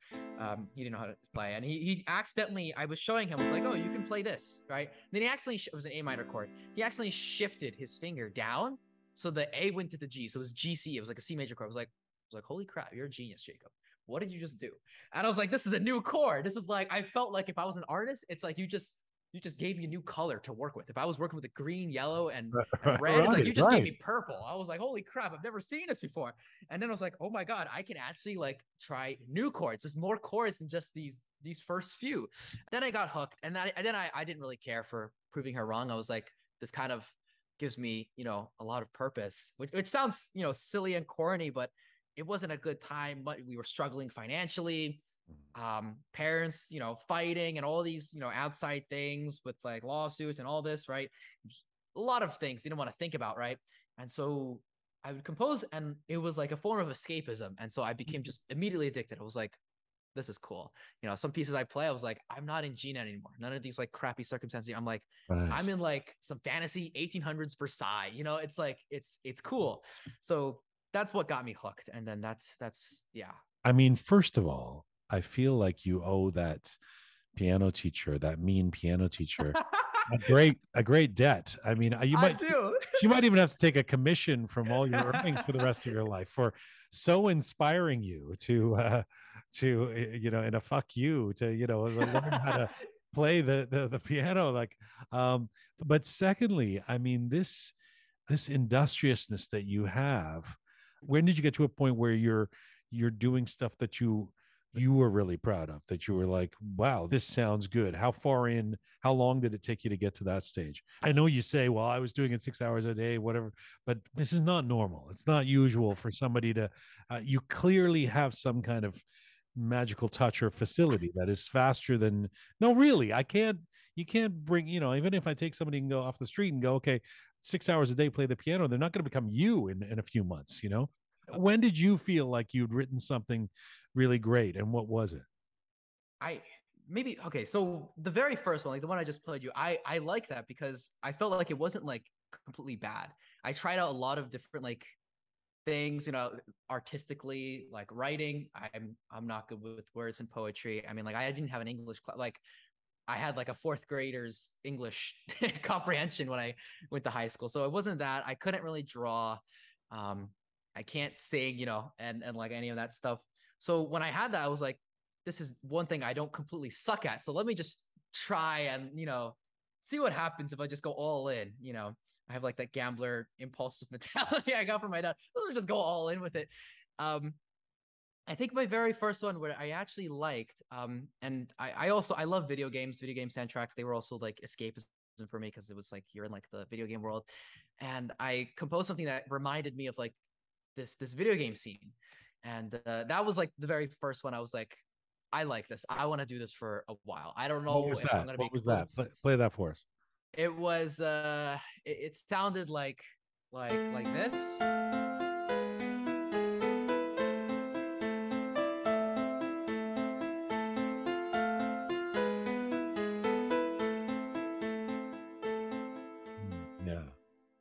Like that. I like that a lot. It was inspired by some of the soundtrack that was a part of the video. The video game is called Assassin's Creed Unity. It takes place in uh, Napoleonic France, and so uh, it's like an open world game. You can roam like uh, Mm. 18th century Paris and stuff. It's really cool. And uh, I was like, wow, okay, I don't know what I'm gonna do with my life, but I do want to keep making stuff like that because it makes me, you know, go into like the fantasy world. You know, it, it's like it's escapism. So I say that was like the first one. Yeah. there's there's something that we need to point out here, which is that um, you you have a work ethic. I mean, just because you were angry at the teacher doesn't necessarily fo- it doesn't necessarily follow that that means you're going to practice eight hours a day on a, on a piano. I mean, some people would just uh, you know um, do drugs or throw something against the wall or Oh, I'm so know- glad I never went like any of that. Like my parents scared the shit out of me with drugs. it's a stereotype both about Persians and and Chinese folks that you know there's this immigrant work ethic. But where does that come in you, from in you? Is it would you say that both of your parents that way, or is it? I mean, where does the kid who by himself decides to spend six hours a day on a piano come from? Um, I want to say my dad, and I want to say that also. I think the unorthodox nature of the way that he he came to be is I, I've also found that very inspiring. For example, and I know I sound biased, and I'm his son, but like at the height of the restaurant, right? This was in Italy. We would have been like super successful. It was very everything was authentic, and he learned all of this from like YouTube videos on his iPad. He would go to Starbucks and he'd stay there like all day long. He little notebook, and there was like this, you know, there's like cooking apps and like you know just recipe that he would just take notes, and then he would cook it, and it was wonderful. I was like, and I'm a very picky eater. I I don't like a lot of food, so I think just like seeing that, um, You know, I was going to say I never think of you know being an artist this way, or say a composer, but you are taking an entrepreneurial approach to I mean, that's what you did, right? You you you approached music like an entrepreneur. Like you sort of went, how do I learn to do this? What what what could I do? I mean, it's very interesting. So it makes sense that that comes from your father. I mean, and this has continued. Like you've just graduated college. You got your Mhm. degree in music at UC Berkeley by doing a four-year program in, in only two years, which is quite amazing you are famously self-taught now is there um was there now that you've graduated was there value in an expensive post-secondary education institution for a guy who seems Oh. to be able to learn without one I'm okay. I'm, I'm I don't think so. I, I and this is why I still say I'm self-taught. And I promise I'm not trying to be like cocky or anything. I, I think if you were in there with the classroom, and I'll, I'll tell you what. So like um, so much of the and I'm uh, kind of frustrated. And like I know I graduated in two years. Sometimes I wish I just spent a semester there. I could have crammed everything in a semester because it's like very expensive. And I thankfully I I got scholarships that covered like pretty much Right. everything. So that I'm very grateful for that. But I still lost time, and time is irretrievable so many classes were, were were very fluff. There were very rarely any classes that that taught much. Um, however, I will say that my experience being there, because that was my first time, I was living alone. I lived in a in a, a little room, uh, at a part of a larger house, and it was like sandwiched between fraternity houses that were partying all day long, and you know you couldn't go out. It smelled like alcohol, but like you know it was like that environment. But um, I didn't really learn much from the actual lectures themselves. Um, why not they didn't really teach much and like it was it was, it was kind of frustrating I, i'm i don't think i'm a bad student i i want to learn you know i'm not there to party i never attended a single party i i never did any of that stuff i was there i was like i'm here to learn um but i will say that i did learn a lot just my ex- that during that period and I, I, this is i know this is like sounds a bit weird but like for example like one time i was in class and you know professors was ranting out about like just useless stuff, right? Or stuff that I already know. It's like, okay, this is just a big fat review. And then I look outside and we had like windows in a lot of these class- classrooms. You see like the leaves. I'm like, that leaves. And then I think about like like an A half to mid seventh chord. And I'm like, what if I did like that? And then I go to the practice room immediately. And then I'd come up with something new. And I was like, oh crap, I could do that. So I don't know if you could give that credit to like the lecture because I was I wasn't even I was like, this is this is boring. But my experience being there, that was also the the I did my first movie. I composed it while I was in school. It was a it's it's it's a feature film. It's like an hour 40ish. It's still not out yet, but um uh, they're, they're still working in post, but like working with the director and getting in the director's head. Like I'd uh, I'd watch his like Instagram stories and stuff, and he'd post like music to his Instagram stories. And I know it's like, okay, he's probably using that piece because he likes it. So I'm gonna steal that chord progression and implement in one of the leitmotifs. And then I showed it to him, he's like, oh my god, Josh, this is amazing. Like just that collaborative effort, I learned a lot, but very expensive. It's it's. I, There's an old adage uh, that I love, uh, which is. Uh, don't let school get in the way of your education um, and, and, and you know I, there may be something to this where um, you know being at university i wouldn't be the first person to say this obviously this is a you know famously the argument sometimes for liberal arts education for example is being being at, at post-secondary school is is not just about what you learn in the classroom, but the experience and and the, the social environment and the you know um, the life growth that happens and all that. So it probably there's there's probably a bunch of that that has been really really valuable uh, to you to give UC Berkeley that some props because if they're listening right now, they're not going to be very happy. But but it leads me to ask you. I mean now that you're doing so well you're playing concert halls you're you've got a big following are there old school classical musicians or maybe some of those teachers or traditionalists who poo poo you because you haven't had that formal education? I mean is there oh do, yeah do you oh, ever no, feel I a get- I get prejudice like this guy this guy can't really play. He's not trained in the right way you know?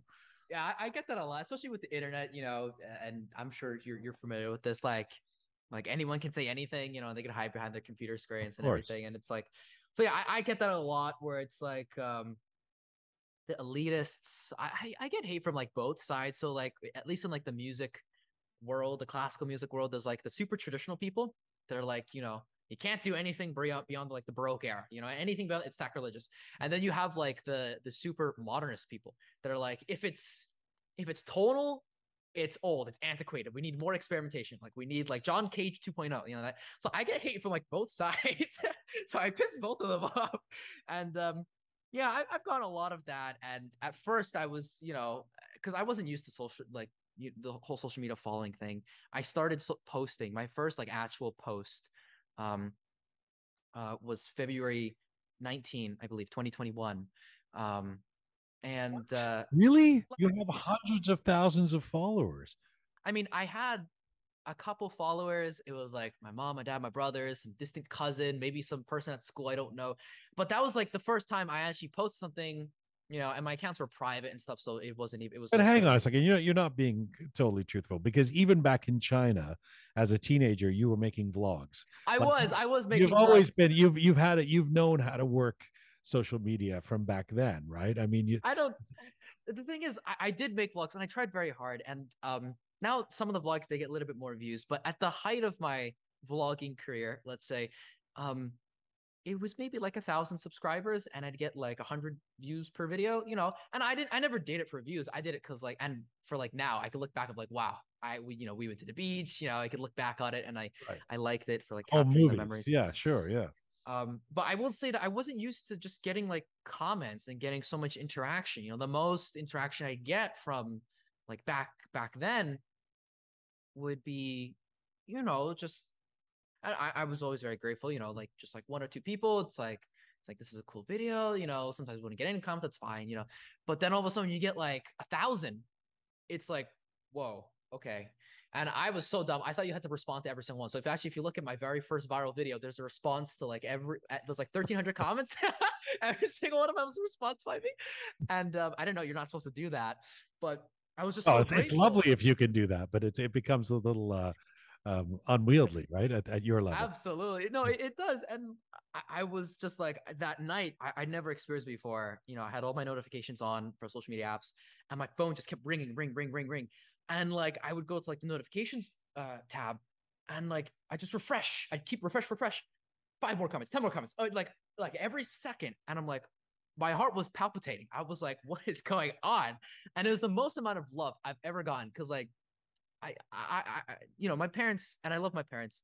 You know, they're not like they're not. Su- no one in my family is like super into classical music. You know, they they support me, and, and and I'm very thankful for that.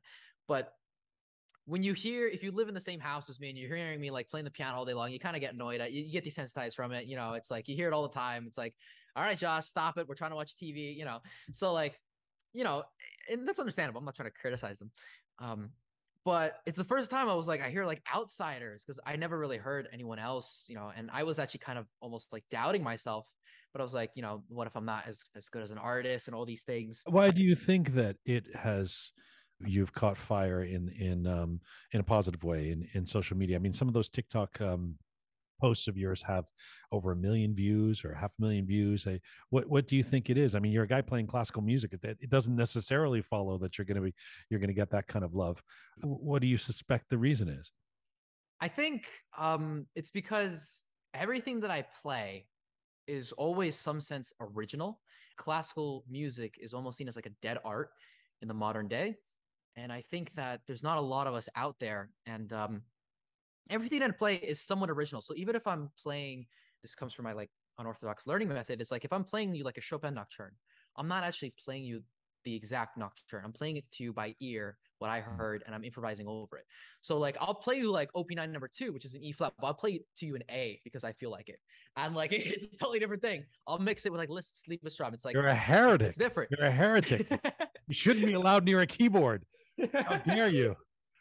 yeah so I, I, think i think that has a big role with it um i think that everything i do even if it's playing existing pieces it's like my original interpretation of it to this day even though i can read you sheet music you know so i'm not really following strictly what i what i set out to do originally i can i know how to read sheet music i can notate it it takes me ages to sight read something to actually play something.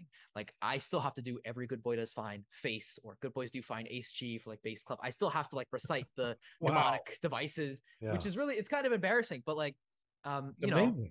know, I mean, that's totally okay. I, you're breaking the rules, but you're doing it in a way that obviously appeals to people and and certainly sounds fantastic. I love you listening to your recordings. Who is your audience? Who are these hundreds of thousands of people that follow you? Uh, well, I can I can check like demographics wise, it's a lot of young people. I have some older uh, people as well. Um, are they in the states? Are they around the world? Who are they?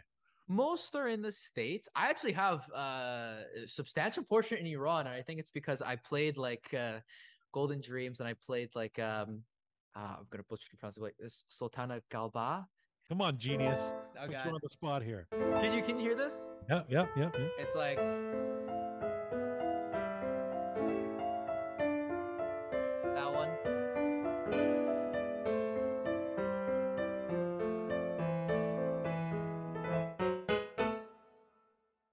That one. It's from a, I believe from a movie, but it, it's very, very catchy. I love the chromatic line it has. Do these um, Iranians know that you're? They must know that you're half Iranian, right? I think, it, yeah, I think most can tell from my last name. Uh, but uh, yeah, yeah. So mostly states. I have some European ones. Um, it's it's cool though. It's it's very, very, very interesting. The internet is a very interesting piece of technology because like this would have like never been possible. Like it's it's it's very very interesting. What do your parents make of this uh, success you're having?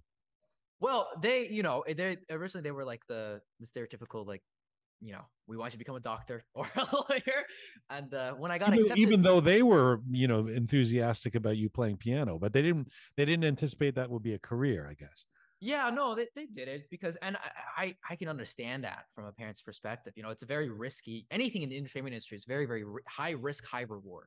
You know, yeah, I, I, so I was gonna be a doctor, and I was doing great. You know, I was studying like ten hour days. You know, I was studying all these things, right? And but then the second I saw blood, it was just like, nah, I can't do this. I'm, I'm right. fainting. So I, I can't do that. So then I was like, okay, I like physics. Physics is actually cool. And I still like physics this day, like theoretical physics.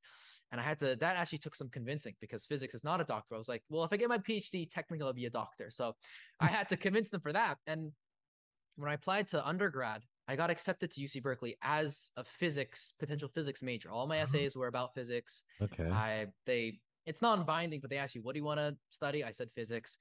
And then um, a week before classes, I was like, you know what? I really like music though. So I switched to music and I didn't tell them at first. Oh Um, wow. And it was the, COVID era. So all the lectures were at home online. I was like, crap, I, they could kind of hear, you know, they're like, oh, there's a lot of music classes, but like, you know, you're gonna enroll in any physics classes when do you have your physics cl- you know your stem classes and i had to break it to them like guys you know um, i kind of i kind of did a 180 there. um and so they were surprised They've got to be blown away by your now now they're good now they're good Yeah, I mean, this know, is. I mean, look, we you're on this program, and and you- you're on this program as a star of an instrument that you didn't know how to play six years ago. I mean, it's the whole story is um, is a remarkable one. I want to before we end off, I want to make sure to have time to to ask you about your interest in in film scores and and and composition really beyond the piano. I actually want to play a little bit of a piece called uh, "Enemies to Lovers." This is something you've just put out this year, at least on Spotify. I don't know when you wrote it. yeah february 22 Let's listen to a bit of this. This is Joshua Kyan Aalampour and Enemies to Lovers.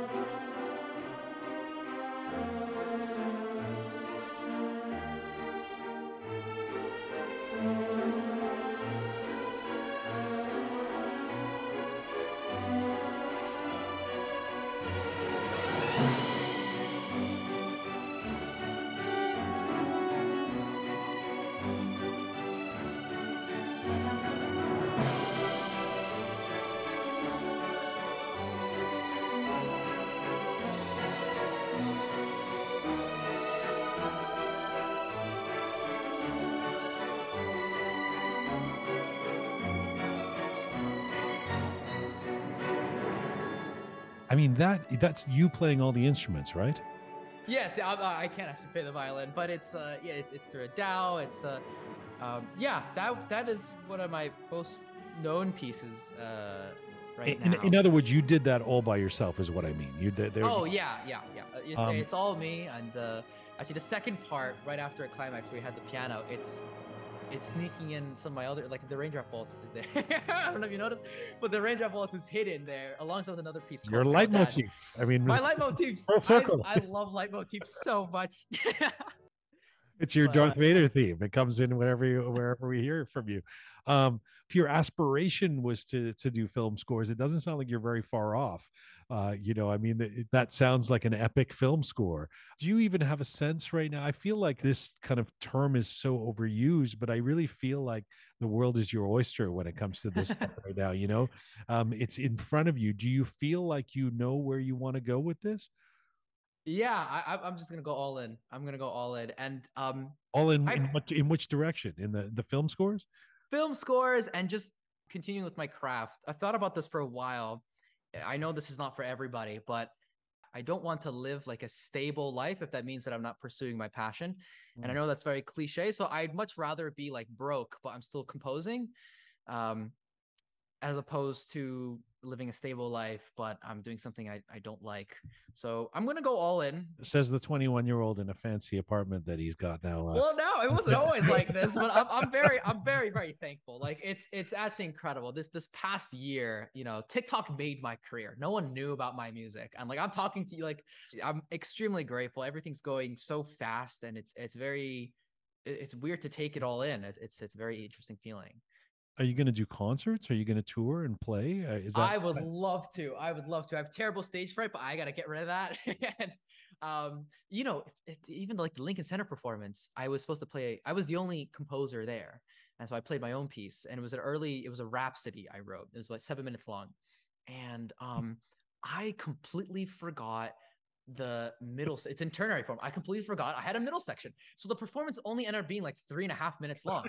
and no, and everyone was clapping because I still transitioned. You know, I made it work. Right. But my mom has a video. My head is down. I'm like, oh shit! I just left out an entire section. Uh, but they couldn't tell because it's their first time hearing. so, but Well, you still you still have some fresh material for the next Lincoln Center gig. oh, he's expanded on that three minute piece that he had written. Um, Joshua Kyan Aalampour, you're um, first of all, your energy uh, is infectious. I've I've seen this on the videos you make and uh, your your life you. updates, as you call them. And I wondered if you'd like be like this in a, in an interview. You are. It's really a a joy to talk to you. You're full of mirth and laughter, and um, I love the interaction with your younger brother. Sometimes in some of your videos, it's so cute. You guys are a great team. You got to integrate him into your stage show somehow. I do. I miss him very much. Yeah. Well, thank you. Thank you so much for your kind And- words. thanks so much for doing this. We'll keep to following you. I want to go out on some um, music from you. What would you like us to play as we go out? Oh man. Um That's that's hard. Um From your Spotify slash YouTube slash TikTok canon, what what should we choose? Sure. Well, Return to Versailles is is pretty nice. The climax is is nice. It's a piece I I I composed. I was inspired by just the interior design of uh of the Palace of Versailles, and um um yeah. you it- to did you go to the Palace of Versailles? no, I haven't. I Hmm. I'm fake. I know, but I, I'd love to one day. Well, that's okay. I mean, it was inspired by okay. So I mean that yes, that that becomes a new aspiration. You can take the soundtrack with you there. Um, we'll play that. We'll play that. And thank you again, man. What a what a joy it is to talk to you. Congrats on how much has happened for you in in recent times and i i really do believe it's from all your hard work and and obviously your magical touch that you're um that you have uh, some nature and nurture both in there clearly for i believe Thank you. Thank you so much. stay in touch Absolutely, absolutely. Thank you so much, sir. Thanks, John. Don't call me sir, Jian. Jian. Okay, I'm sorry. I'm just to i'll call you sir, though. Um, thank you, brother. Talk to you. Thank you. Thank Bye you. bye.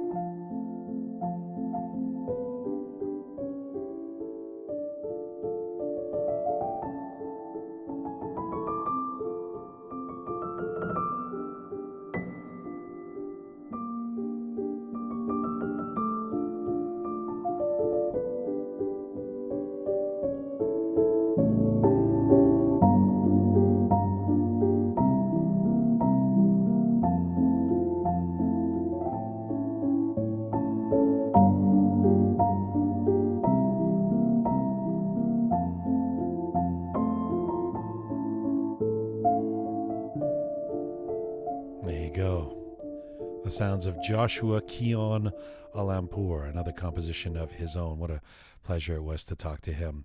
This is Roqe episode 266. Listen, my next guest is an author and an award winning psychotherapist specializing in PTSD. Shirin Amani Azari was born in Tehran, raised in Sweden.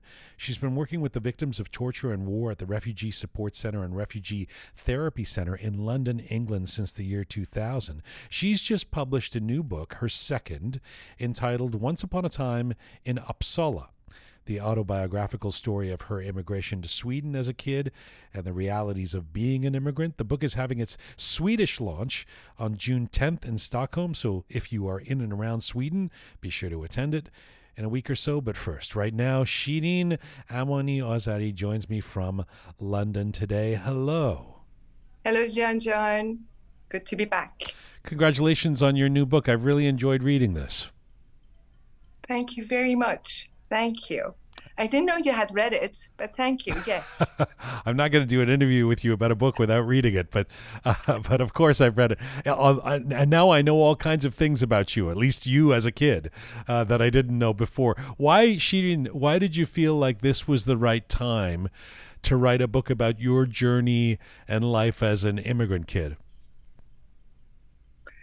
I think um, the way the politics is going, I think it's just um, there was a need for it. I felt that it's becoming much harder to be a refugee, to be an immigrant. The system is being harsher. And I thought that it was a good time to have a voice uh, for those who do not want to voice um, their challenges in the system. Do not make a scene. Be quiet. Be grateful for what you're given.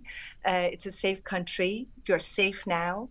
And um, I just wanted to say it can be very, very challenging for especially children and young people. Let me get into the challenges, but what you're saying in terms of how it's more difficult now is counterintuitive. I mean, we we tend to think I believe that it's a more globalized world now.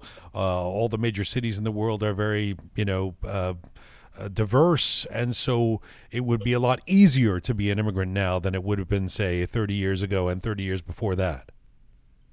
No, definitely not. I think what I can see from working with refugees and asylum seekers is it's much, much harder than it used to be.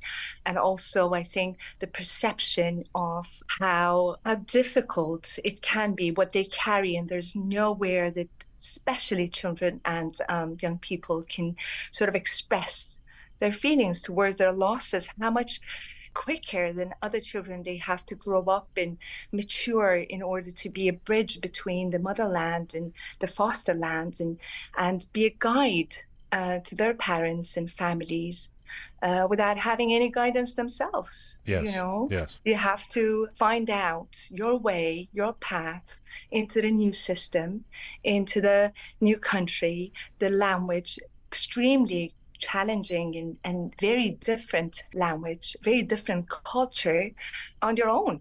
And let me come back to that. Let me come back to Mhm. whether it's more difficult now or not.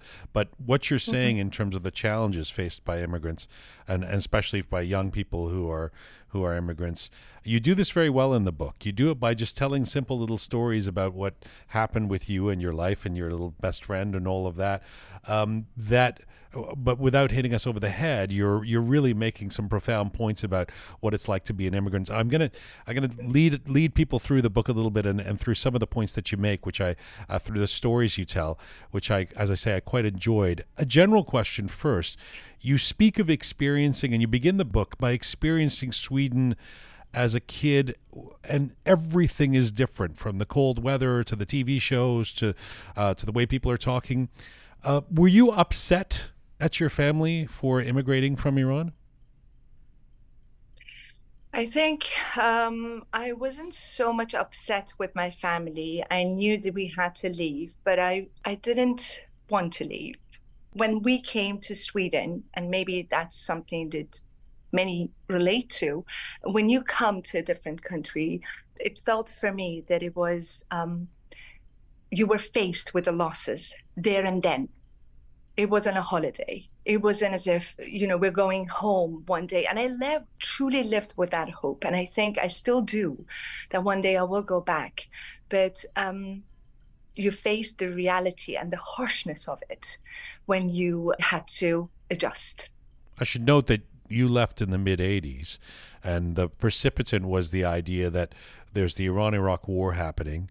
You left with your mom and your little brother, and the idea was that your dad would stay in Iran and that you guys would sort of wait out the war and hope that it would end soon, and and it didn't. Um, and of course, we'll get into your, your dad um, eventually joining you guys in Sweden. Uh, that's the context for it. You talk about the the political structure in Sweden. And you say, I want to quote you in the book, you say, the democracy within politics, the democracy felt agonizing. The freedom of thought and speech felt torturous coming from a land where you're told what to think, what to believe, what to say, how to be.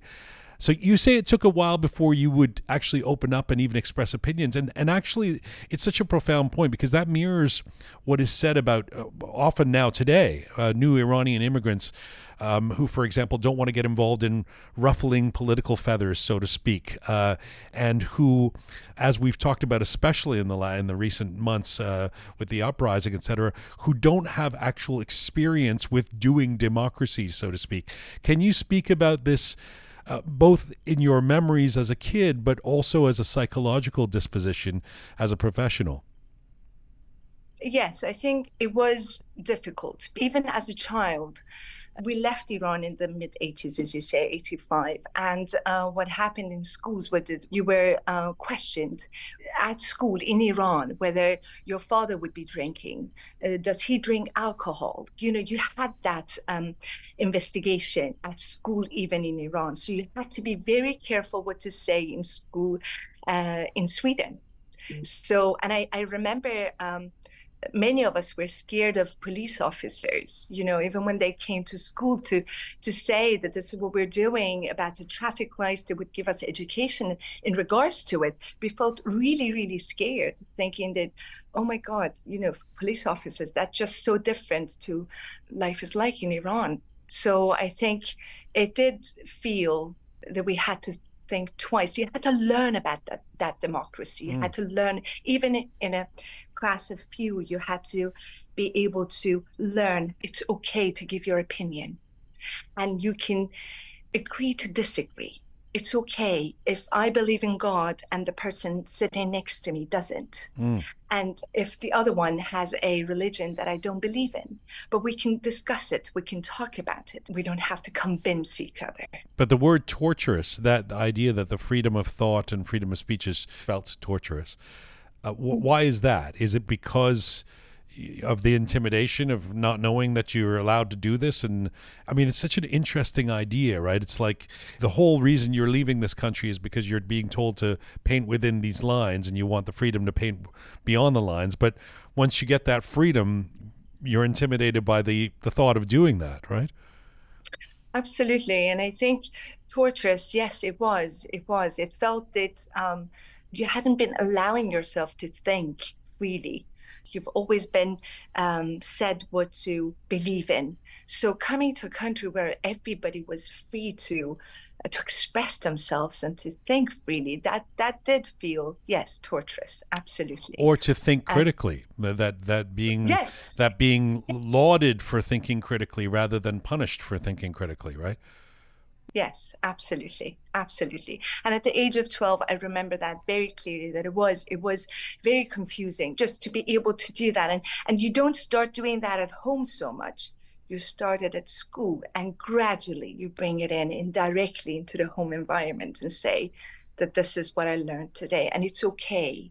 And I can say this and I can think this. And I thought that scenario or that opinion is okay. It sits well with me.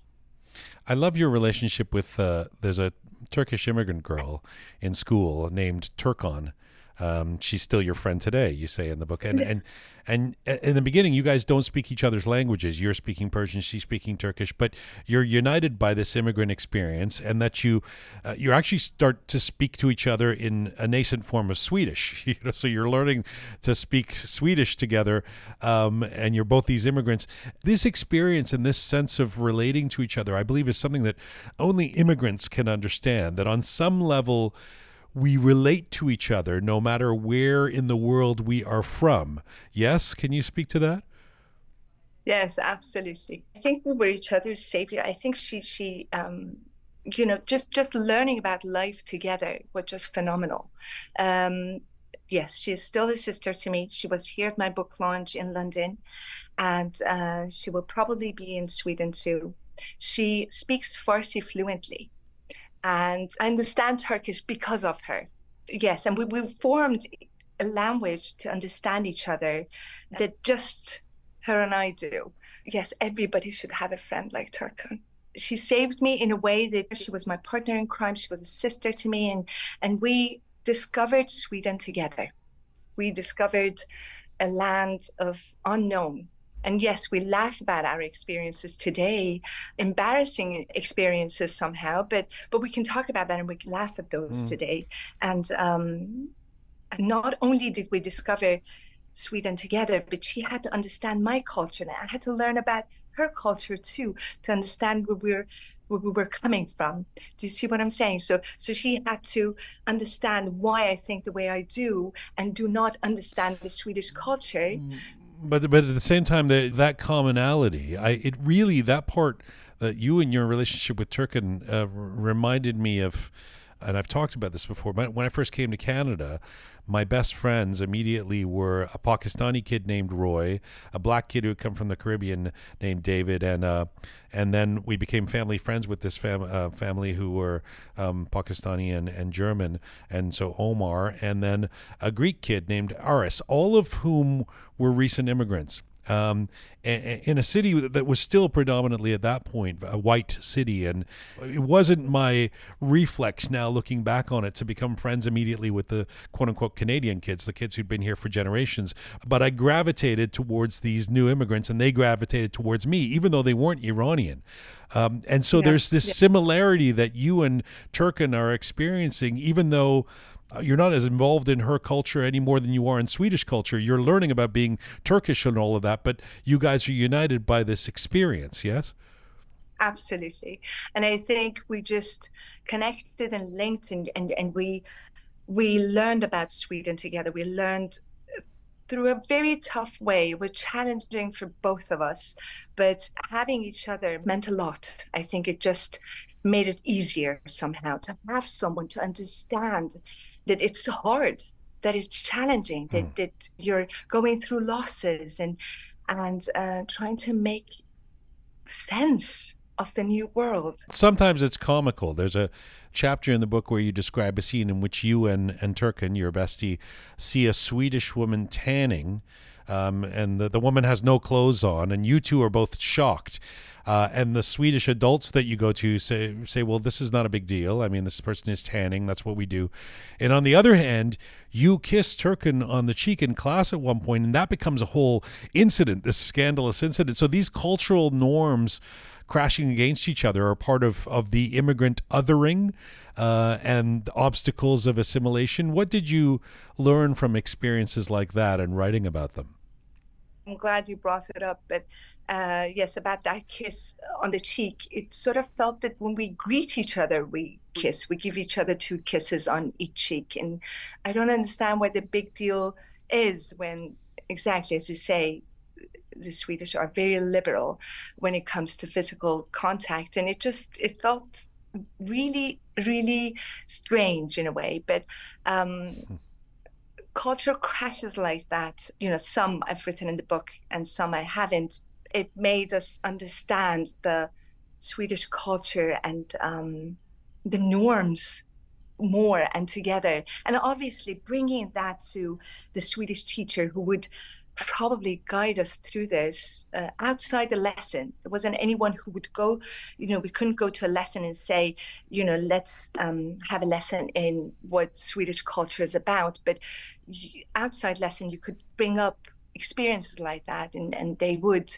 tell us a little bit about how it's done and how it's said and what to do and what not to do and you don't totally get comfortable with it. Even when it's explained to you yes women can be nude here when they're tanning you it's not something that you and Turkan are going to start doing, right? I mean, it's a, as evidenced later on when you talk about a camping trip and you're completely a fish out of water. You don't, you don't understand the whole point of camping, which the Swedes are enjoying in the rain and you know in the dirt and everything. Um, so these things are very um, they, they almost become silos because you're you're trying to understand, but you're at the same time thinking, well, I'm not going to go take off my clothes and, and tan. No, but I learned that this is the way it is, and this is the way they enjoy themselves. And I learned it through a very harsh way. I just, as a 12 year old, you're very much conscious and, and you don't want to embarrass yourself. I did have my norms set. So it was very much like, this is who I am. This is how things are for me. And um, that culture I live by. And this is you. So mm. I didn't even understand why, what it meant. I still don't, what he wanted from me, holding okay. hands and You're, going to the cinema. Right, right. You're referencing a point where you go on a camping trip and a Swedish boy comes in the middle of the night to your tent and says, "Let's go skinny dipping," and you say yes. no, and you never understand why he he ends up just going to another girl, after, yes. as you explained. But uh, there there are several times throughout the book describing your early years as immigrants in Sweden that you chronicle how homesick you and your mother could be and could become and how to, how out of place you could feel and how you pined to be back in Iran. Uh, it's an interesting paradox about immigration in a lot of cases. The idea is that you leave your home country to go to a better place and you acknowledge it's a better place. We are going to a better a better place for our children, say Sweden, Canada, whatever. And sometimes the people of your new adopted country, as the Swedes were with you, believe you should be grateful to be there. you know? And and Mm-hmm. you are you are you're oh yes uh, but at the same time you desperately miss the place that you're from and that you chose to leave. Explore explore that paradox if you will because i'm sure this is something that you face all the time dealing with immig- um, immigrants and refugees in your work Yes, I have to say that it was very different for me personally. It was more like I am an Iranian. I'm full of beautiful culture. We have a beautiful history, and I'm very proud of it. Even today, when I have my Swedish friends over from Sweden, they know that, you know, they text me and say, Can you make some zereshpolo like your mom used to do? So for me, it was like you enter my culture, you learn about me and my culture. That's that's how you get to know me. So I was very much um, like, yes, okay, this is your culture. I get that, I understand that, and I respect it.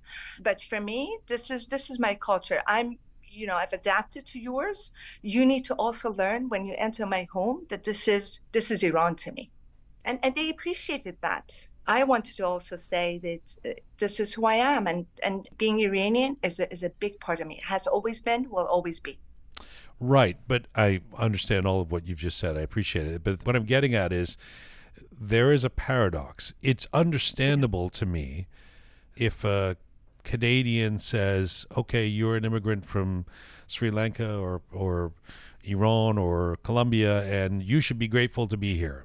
You know, I I, Yeah. I I mean, it sounds like an arrogant attitude, but I get it. We are grateful. We came to. Canada because, uh, you know, my parents thought this is a better place for our kids to grow up. We're going to go to Yeah. Canada. At the same time, there's this homesickness for the for the the country that you know we we come from or uh, and and my parents have you know their whole life in Canada loved being Canadians but pined for the Iran that they they had left behind it's a confusing reality to carry with you in everyday life right Hmm. Absolutely. Homesickness, I think it's been with me since 1985. And the fact that you should be grateful, yes, you hear that all the time. You heard that all the time as a child, and you hear it all the time. The society, even working with refugees today, many of them are expected to be grateful. And I think to a degree we are. Yes, absolutely. But we need to distinguish between the fact that we're grateful or are we carrying, you know, the guilt of having to be Mm. grateful. yeah Do, do you know what I mean? So it just that's something that I don't want to, you know, being owed the country right right, for right. what I've been offered.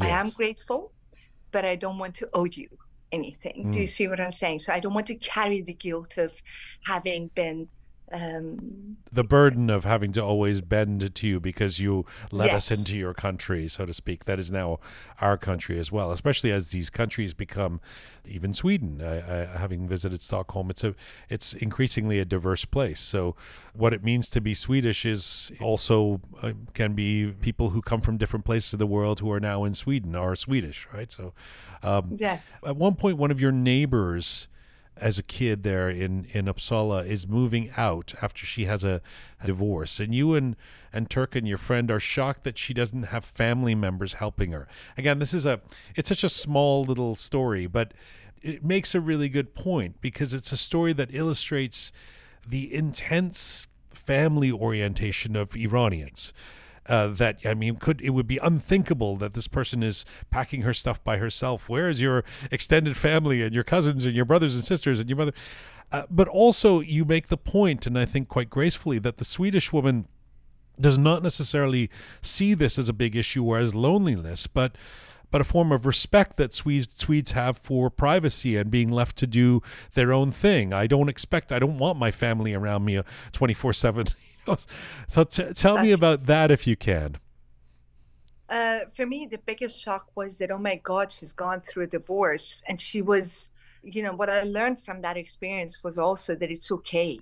You know, you can divorce, it doesn't have to be such hardship. Where in Iran, it would be I'm Mm. not sure how it is today, but it was at a time. So you would lose your children, you would lose your home, you would, and of course, your family would be there to support you because it's so hard and you lose everything.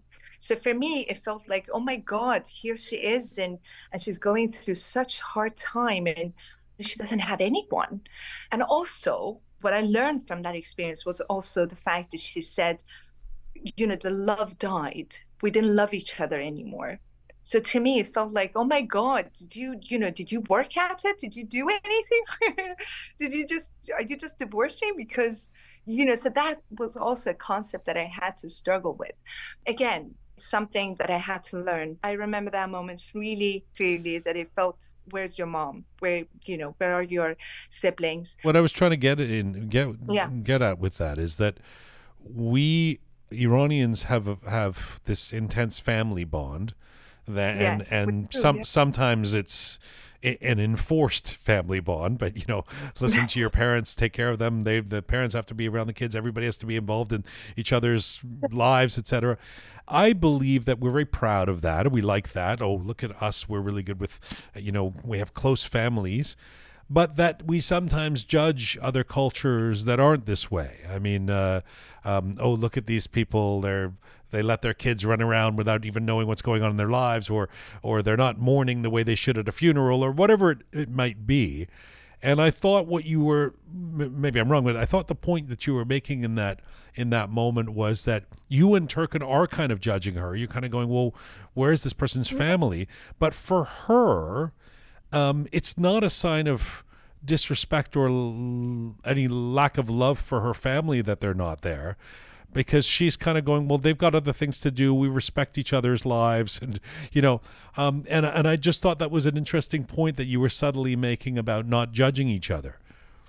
Yes yes yes. It's different perspectives. It's, it's different culture and i think that's swedish for you this is what swedes do they want to have their space they want to do their own things i mean somebody falls um, on the street my immediate action would be to go and say can i help you stand up Hmm. the swedish person who's fallen would look up to me and say i'm quite capable of standing up myself thank you very much." right right Oh, no, th- that's the kind of attitude you would get. And I had to learn about that. Yes, that was one lesson. The lady who wanted to, uh, you know, divorce, she wanted to see how to pack the, sh- her own things. She didn't want anyone in the way. She wanted to, uh, you know, go through the process on her own, and that was okay too for her. right Uh, right. This was her way, and and in that culture, it's quite uh, acceptable. You don't have to, as you say, mourn it. She didn't probably see it as a as a big loss, and I learned that that was okay too. There's another memory, Shirin, in in the book about a time you go camping, this time with your mom, um, or you guys go on a trip, and and Yes. and there's a Swedish girl who actually eventually becomes your friend, who asks you why you are in Sweden, and says, "I would never leave my homeland," and you. You tell her, well, the answer is complicated. And I mean, you're 12 years old and you're already exhausted at the prospect of having to explain this to everybody, you know. And this is part of the burden of the of the immigrant, isn't it? Needing to explain why are you here? That question, even if it is asked in innocence. Absolutely. And you had to deal with that. I had to, I think many of us had to deal with it. We had explain as much as you can and then just leave it because there's no point in saying to someone that, um, you know, why you have to leave your home. But also, we're many times we're faced in at school with questions like, how many camels did your father own? You, you know, but then you had to to learn a way to to communicate with that question Mm. like saying something like as many as um you know polar bears as, as, as your dad has you know right, things right. like that you just Right. had to you, you know so that they would understand and get the you, you know how crazy the concept of Right, right. craziness of that question You're saying your Um, family your family doesn't own camels? How dare you? We all I thought we all owned camels back in the old uh, old country. they weren't that rich The other thing is, I mean, we, you know, that said, we also judge other people. We know this about Iranians. And there's an honest story you tell of your reaction when an Iraqi boy named Jalil joins your school. Now, you're only 12, but you see him as the enemy and you resent your brother for being nice to him. How, how do you feel about that? Looking ba- back on it now about the feelings you had about this Iraqi kid who, you know, was another immigrant like you, Jalil, who was in your school?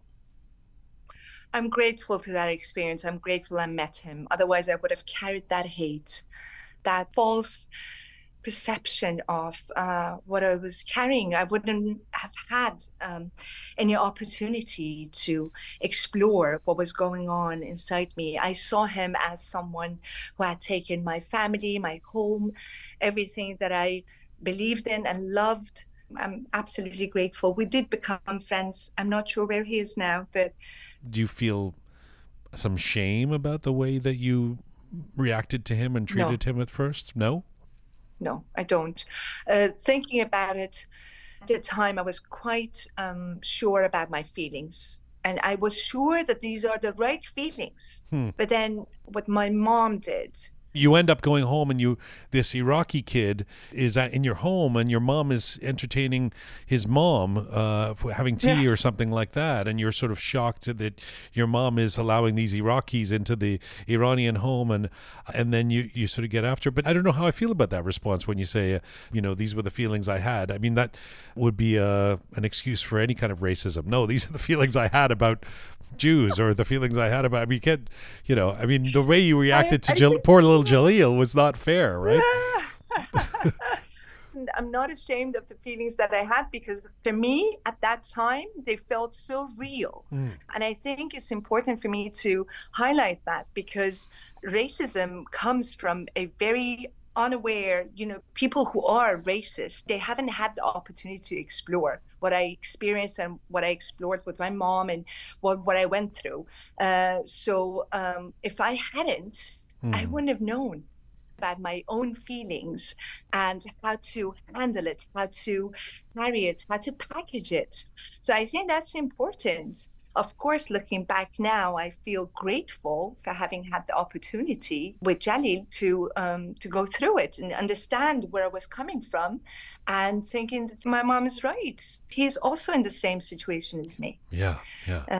Um, Quite literally. That learning process, you know, that yeah. that I'm grateful for. Again, I mean, if there's if there's one sort of underlying feeling in the book, is it's uh, in terms of your exploration of being an immigrant. It's it's the unity that we feel, as we talked about earlier, with other, other immigrants. There's a scene from your childhood where someone you call the big girl, there's this big Swedish girl that wants to beat you up. Um, you've you've won this story contest in school, and she says something sort of racist about you know how dare you come to my country and win this award or uh, this distinction uh, and so she's going to beat you up, and she's bigger than you, and she's intimidating you, and you're soon joined in solidarity. I don't know, you're in a schoolyard or something, right? But you have other Iranian kids, and then this gaggle of different immigrants come, and it's like a scene from a movie. They all come around you to support you as she tries to intimidate you. What what did you learn in that moment and from that story? That was such a beautiful moment. You, know, it was just me thinking that I've owned this and earned this and I'm owning it. This moment is mine and you're not taking that away from me. And as a child, you don't understand, you know, probably now you would think that she's going through something, it's her own issues. But at the time, you wouldn't think like that. It was, no, this is mine. You're not taking that moment away from me. Even if you have to kill me, you know, right here and right now, I'll just die gracefully. but this it this is mine. So having others just walking up, and I didn't realize until I felt that there are other children behind me. It was beautiful. It was a moment of Irani Hastim. We're all Iranians, and we just, no matter what, we're standing, you know. Well, it starts with the Iranians, but then the, the little Turkish kids and the others come and yes, join you too, yes, right? Yes, uh, yes, absolutely all stood there. Which says that they they see you ultimately as one of them. They as yes. the, it's sort of the immigrants coming together, and uh, I thought that was a it was it was quite a vivid and beautiful scene. Um, it was beautiful, and it was great to have done that because we moved up to that school, and I felt that I had already made friends, and I knew the students from that school. So, so it was, it was beautiful. It was beautiful. I guess it's about a year or two in that your your dad finally joins you, and um, you and your mom and your brother in Sweden, and it is bittersweet for you because you realize, as wonderful as as it is to have your dad finally reuniting with you guys, that this de facto means you're likely not returning to Iran. Um, tell me about coming to terms with that. It was hard because we left with two suitcases. That felt like we're going on holiday. And then finally realizing that that's all from home. That's all we can we can carry, we can bring from home. And going back to um, how close families are in Iran, how um, grandparents and and uncles and it, it was it, it was a proper goodbye. It felt like this is it. He's coming now, and we don't get to see them, which was the case with my maternal grandmother, and I never got to see her. But um, it was fabulous. It was fantastic to see my dad, to be reunited with him. But that meant the end. And you you've said earlier that you still feel like you're, you, you, you're waiting to get to go back home to a certain extent. Yes, yes every day. It's a lovely um, little book. I I hope uh, people check it out. Um, I'm excited for your launch next week in. Uh, in Stockholm and on on June 10th for people who are listening in Sweden. Go out and see. Uh, can people come? Can the public come to your launch? Yes, yes, yes. Where is people it? People can come. So this is in the English bookstore in Södermalm. And Shirin, before I wish I, you all could come. Yeah, I I wish I could come to Stockholm to, to see your launch there. Before I let you go, you do dedicate this book to Mahsa Amini and Iranians who've been fighting for freedom in recent months. Um, why did you want to dedicate this to to to this cause? My heart goes out. I mean, working with refugee and asylum seekers, victims of war and torture. My heart goes out to everyone who, um, like me, uh, believe that there will be democracy one day in Iran, and they they work hard at it. So um, this is why I'm dedicating it to uh, Women Life Freedom Movement and to Mahsa Amini, who started this movement. Thank you for the chat. It's always nice to have you on the program, and I'm, and congratulations on your book. Thank you very much, Jian Jian. As always, thank you. Bye bye.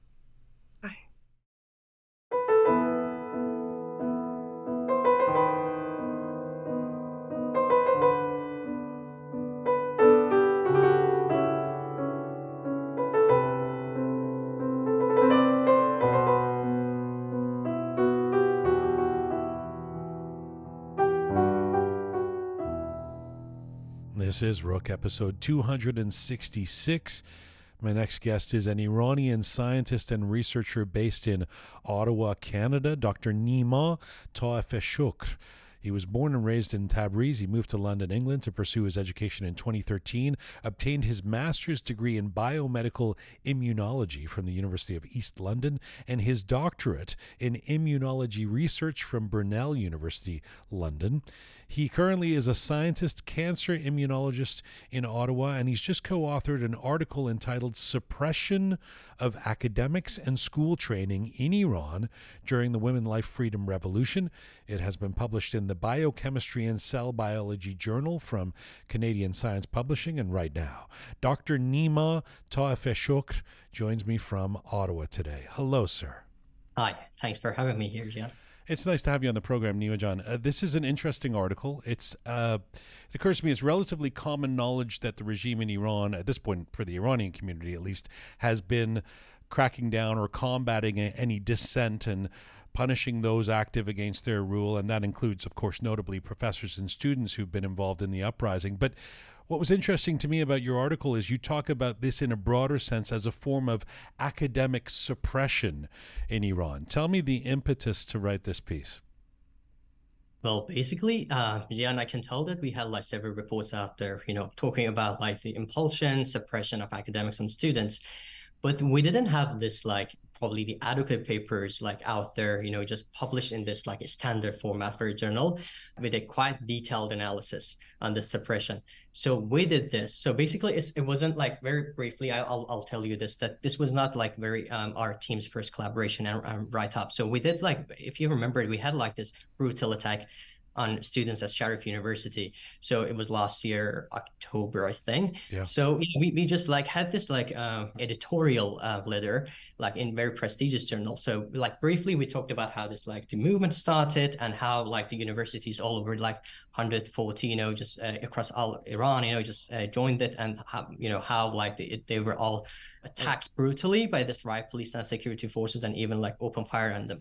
And also in that piece we just like uh, focus on this like diversity and inclusion of like women in academia that, that for years they've been like fighting against this uh, social discrimination like uh, imposed the state you know regulation like for their employment and even their admission to the university that is so kind of ridiculous that how your appearance and the way that you put your clothes on can just like affect your future and career aspirations.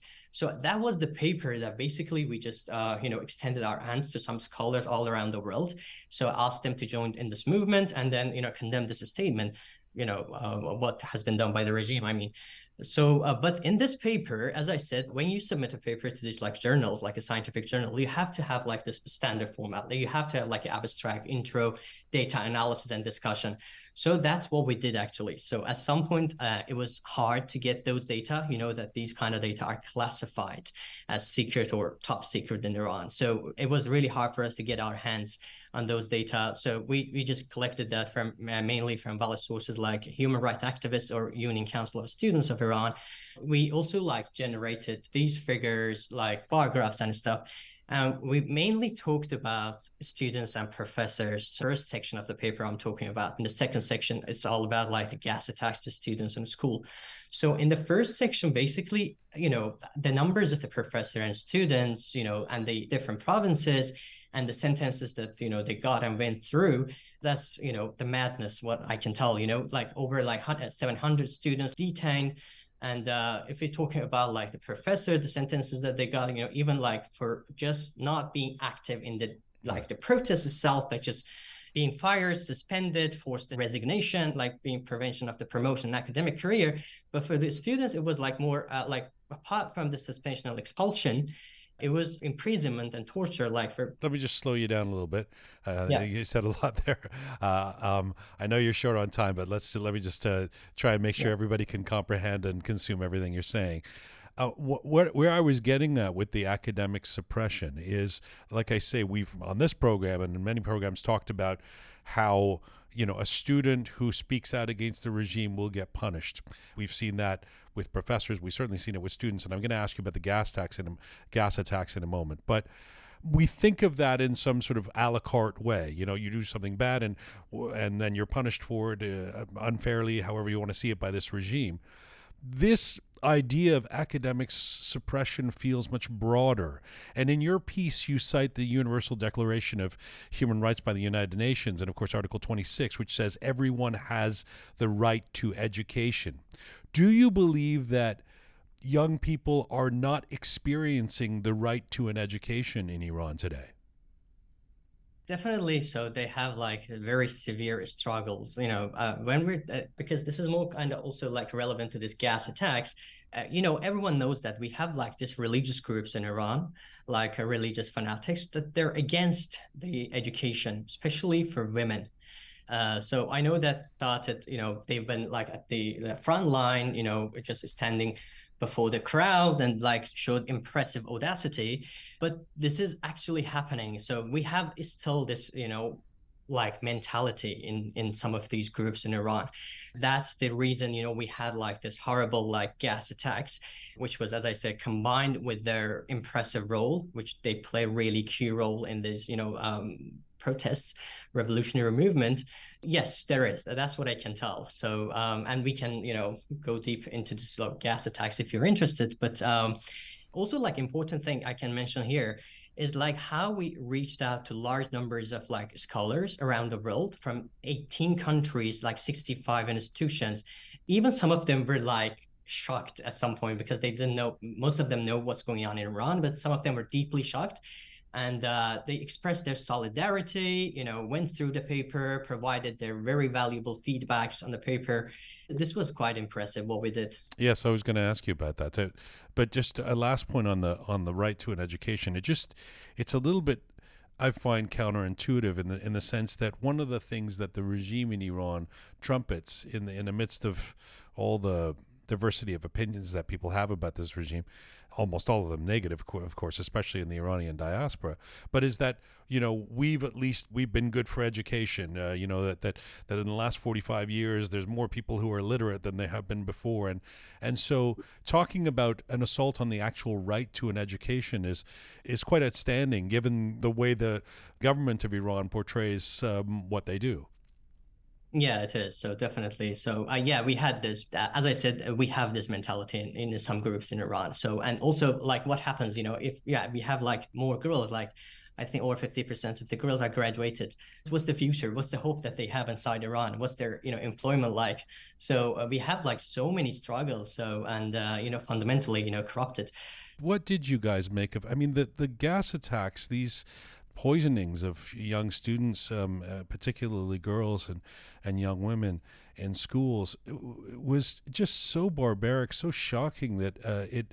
I mean, even for uh, for Iranians who are used to hearing shocking news coming out of Iran, this was sort of next level stuff. What are we to make of this? What do you guys make of this? This is not just firing professors or detaining students.